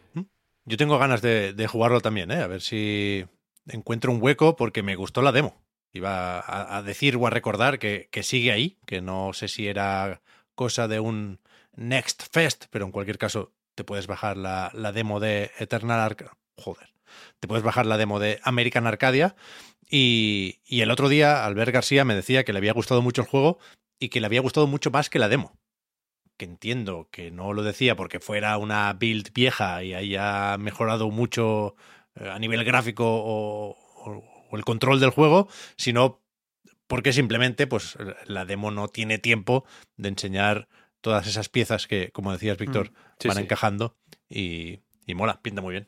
Pinta o sea, muy ya, bien. La, la primera, es que la demo yo no la jugué, vaya, pero la primera... Empieza con la escena de Trevor levantándose, dándole a la, al despertador y tal y cual. Ese es el, el, es el primer minuto del juego, es eso, ¿no? Vaya. Oh, pero el inicio inicio no es como un poco en media res que está Trevor corriendo, como huyendo de la... Bueno, ya, pero sí, pero sí. Eso es un minuto eso. No, pues a ver si les han mostrado eso o no en la demo, digo. Ya. Pero bueno, la cuestión es que, eh, joder, el, el, el principio, principio es súper... convincente, porque de hecho juega, o sea, hace, hace este juego como de mover la cámara, ¿no? Como que estás dentro de la casa y de pronto hace como hmm. un, un movimiento de cámara y de pronto sí. estás fuera, te va haciendo, va haciendo elipsis. Las transiciones son muy chulas, la verdad. Súper bien conseguidas, o sea, a nivel visual, ya digo, mmm, o sea, tiene sus truquitos, ¿eh? Que el cabrón parece que no, pero... Y luego tiene, aparte, el guiño al show de Truman es... muy evidente, pero tiene un montón de guiños a otras películas de ciencia ficción y de... y sí, de los, de los setenta sobre todo. Es un juego muy setentero en ese sentido. Y tiene una referencia a, a una, una de las obras cumbres de la, de la cinematografía mundial, que es Loca Academia de Policía. ¡Uh! Vendido. Sí, la verdad es que... Yo sabía. Iba a decir también, y ya acabo, que espero no dejarme ninguna de estas después de la edición, pero me sale todo el rato Eternal Arcadia en vez de American Arcadia. Y ya sabía yo que había un motivo para esto y he tenido que buscarlo para recordarlo. Eternal Arcadia, por supuesto, es el nombre que tenía Skies of Arcadia en Japón. Clásico de Dreamcast. Clásico básico. Siempre presente. Pues hasta aquí el podcast Reload de esta semana, que ha vuelto a ser completito. Creo que visten mucho las entrevistas, ¿no? Tenemos la sensación de que, de que hemos hecho muchas cosas en el, en el podcast de hoy. Nos ha faltado el unboxing sonoro. Mientras pensaba esta broma, pensando en que de, debería haberte llegado PlayStation Portal, Víctor, y al final no, pensando en esta broma, creo que ya la hemos hecho. Creo que hemos hecho algún unboxing en el podcast Reload. Me suena que sí, me suena que sí. Sí, sí, sí, sí. Bueno, en, en, en el podcast no sé, pero el vídeo de, de Víctor haciendo unboxing de la Xbox Series X es una cosa que yo veo de vez en cuando. Es bastante fantástico, relajante, fantástico. La verdad. Sí, a mí sí. me llegó el Kirby, creo. Puede ser, pero no, no, hablo de algún cacharro, ¿eh? Sí, cacharro no, cacharro. Es verdad que nos quedan pocas cosas por hacer, pero la semana que viene habrá que inventarse algo. No sé, no tengo ningún evento digital apuntado. No sé si habrá episodio dos de la serie de Suicide Squad. Yo tengo ganas, lo vuelvo a repetir, para que luego no se me acuse de cambiar de bando cuando veáis el dos de febrero, que es un juegazo. Tampoco hay vídeo de Camilla, se está columpiando. Willy Rex nos enseñó que sin constancia no, no, no. no tenemos una mierda en YouTube. Claro. La constancia es el, el noventa por ciento del éxito en YouTube. ¿Sabéis quién tiene constancia en YouTube y en TikTok? ¿Quién? A Night Games. Ah, bien, bien, bien, bien. A Night Games tiene una constancia diaria, todos los días. Pam, vídeo. Eso es verdad, ¿eh? Eso es verdad. Bueno, t- tampoco te creas que funciona tanto entonces la receta esta para el éxito. Pero que, que eso, pensando en, en, en lo que se comentará la semana que viene. ¿Algún juego que tengáis por aquí? A mí, mañana me llega el, el de Bluey. Por supuesto. Oh, pues, pues, ya, pues lo puedes comentar, el de Blue. Sale el diecisiete, lo voy a comentar, no lo dudes. Vaya. Ah, vale, vale, vale. vale. O sea, aunque sea solo para poner bien grande una imagen de toda la familia Pastor en el podcast Reload, se comentará, se comentará. El Mario R P G que viene se puede comentar también, ¿no? Eso te iba a decir. La semana que viene yo creo que habrá que hacer un poco de especial Switch. Especial... Especial despedida. Switch set, como Sunset, pero... Switch set. La... Mola, ¿no? Me gusta. Está bien. Con el Mario R P G... Boulevard. Eso es un podcast aparte, ¿eh?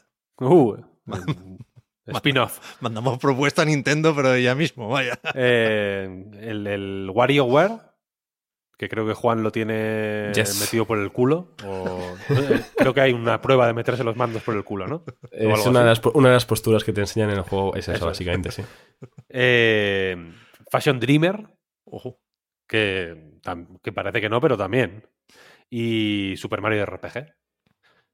¿No? Bien, bien. Especial Switch. Está bien, está bien. F- sí. Fantástico. Sí sí. sí, sí, sí, sí.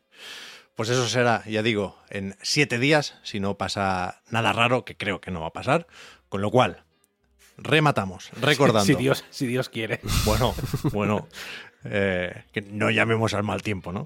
Eh, el Podcast Reload, igual que a night games punto com, es posible gracias a vuestras generosas aportaciones. Patreon punto com barra a night reload para más información. Los patrons tenéis ahora un ratico más de podcast en la prórroga. Con el resto, gracias también por seguirnos y ayudarnos a mejorar. Nos volvemos a escuchar, ya digo, la semana que viene. Gracias a Óscar, a Juan, a Víctor, también a Carlos, a David y a Joel. Y hasta la próxima. Hasta luego. Chao, chao. Chao, chao, gente. Adiós. Lucky fella, what a brave fortune in my glove. Lucky fella, on the make, on the make for love. In the corner, old kid trouble. Watch me sock out a double knockout. Lucky fella, riding high, just a lucky guy.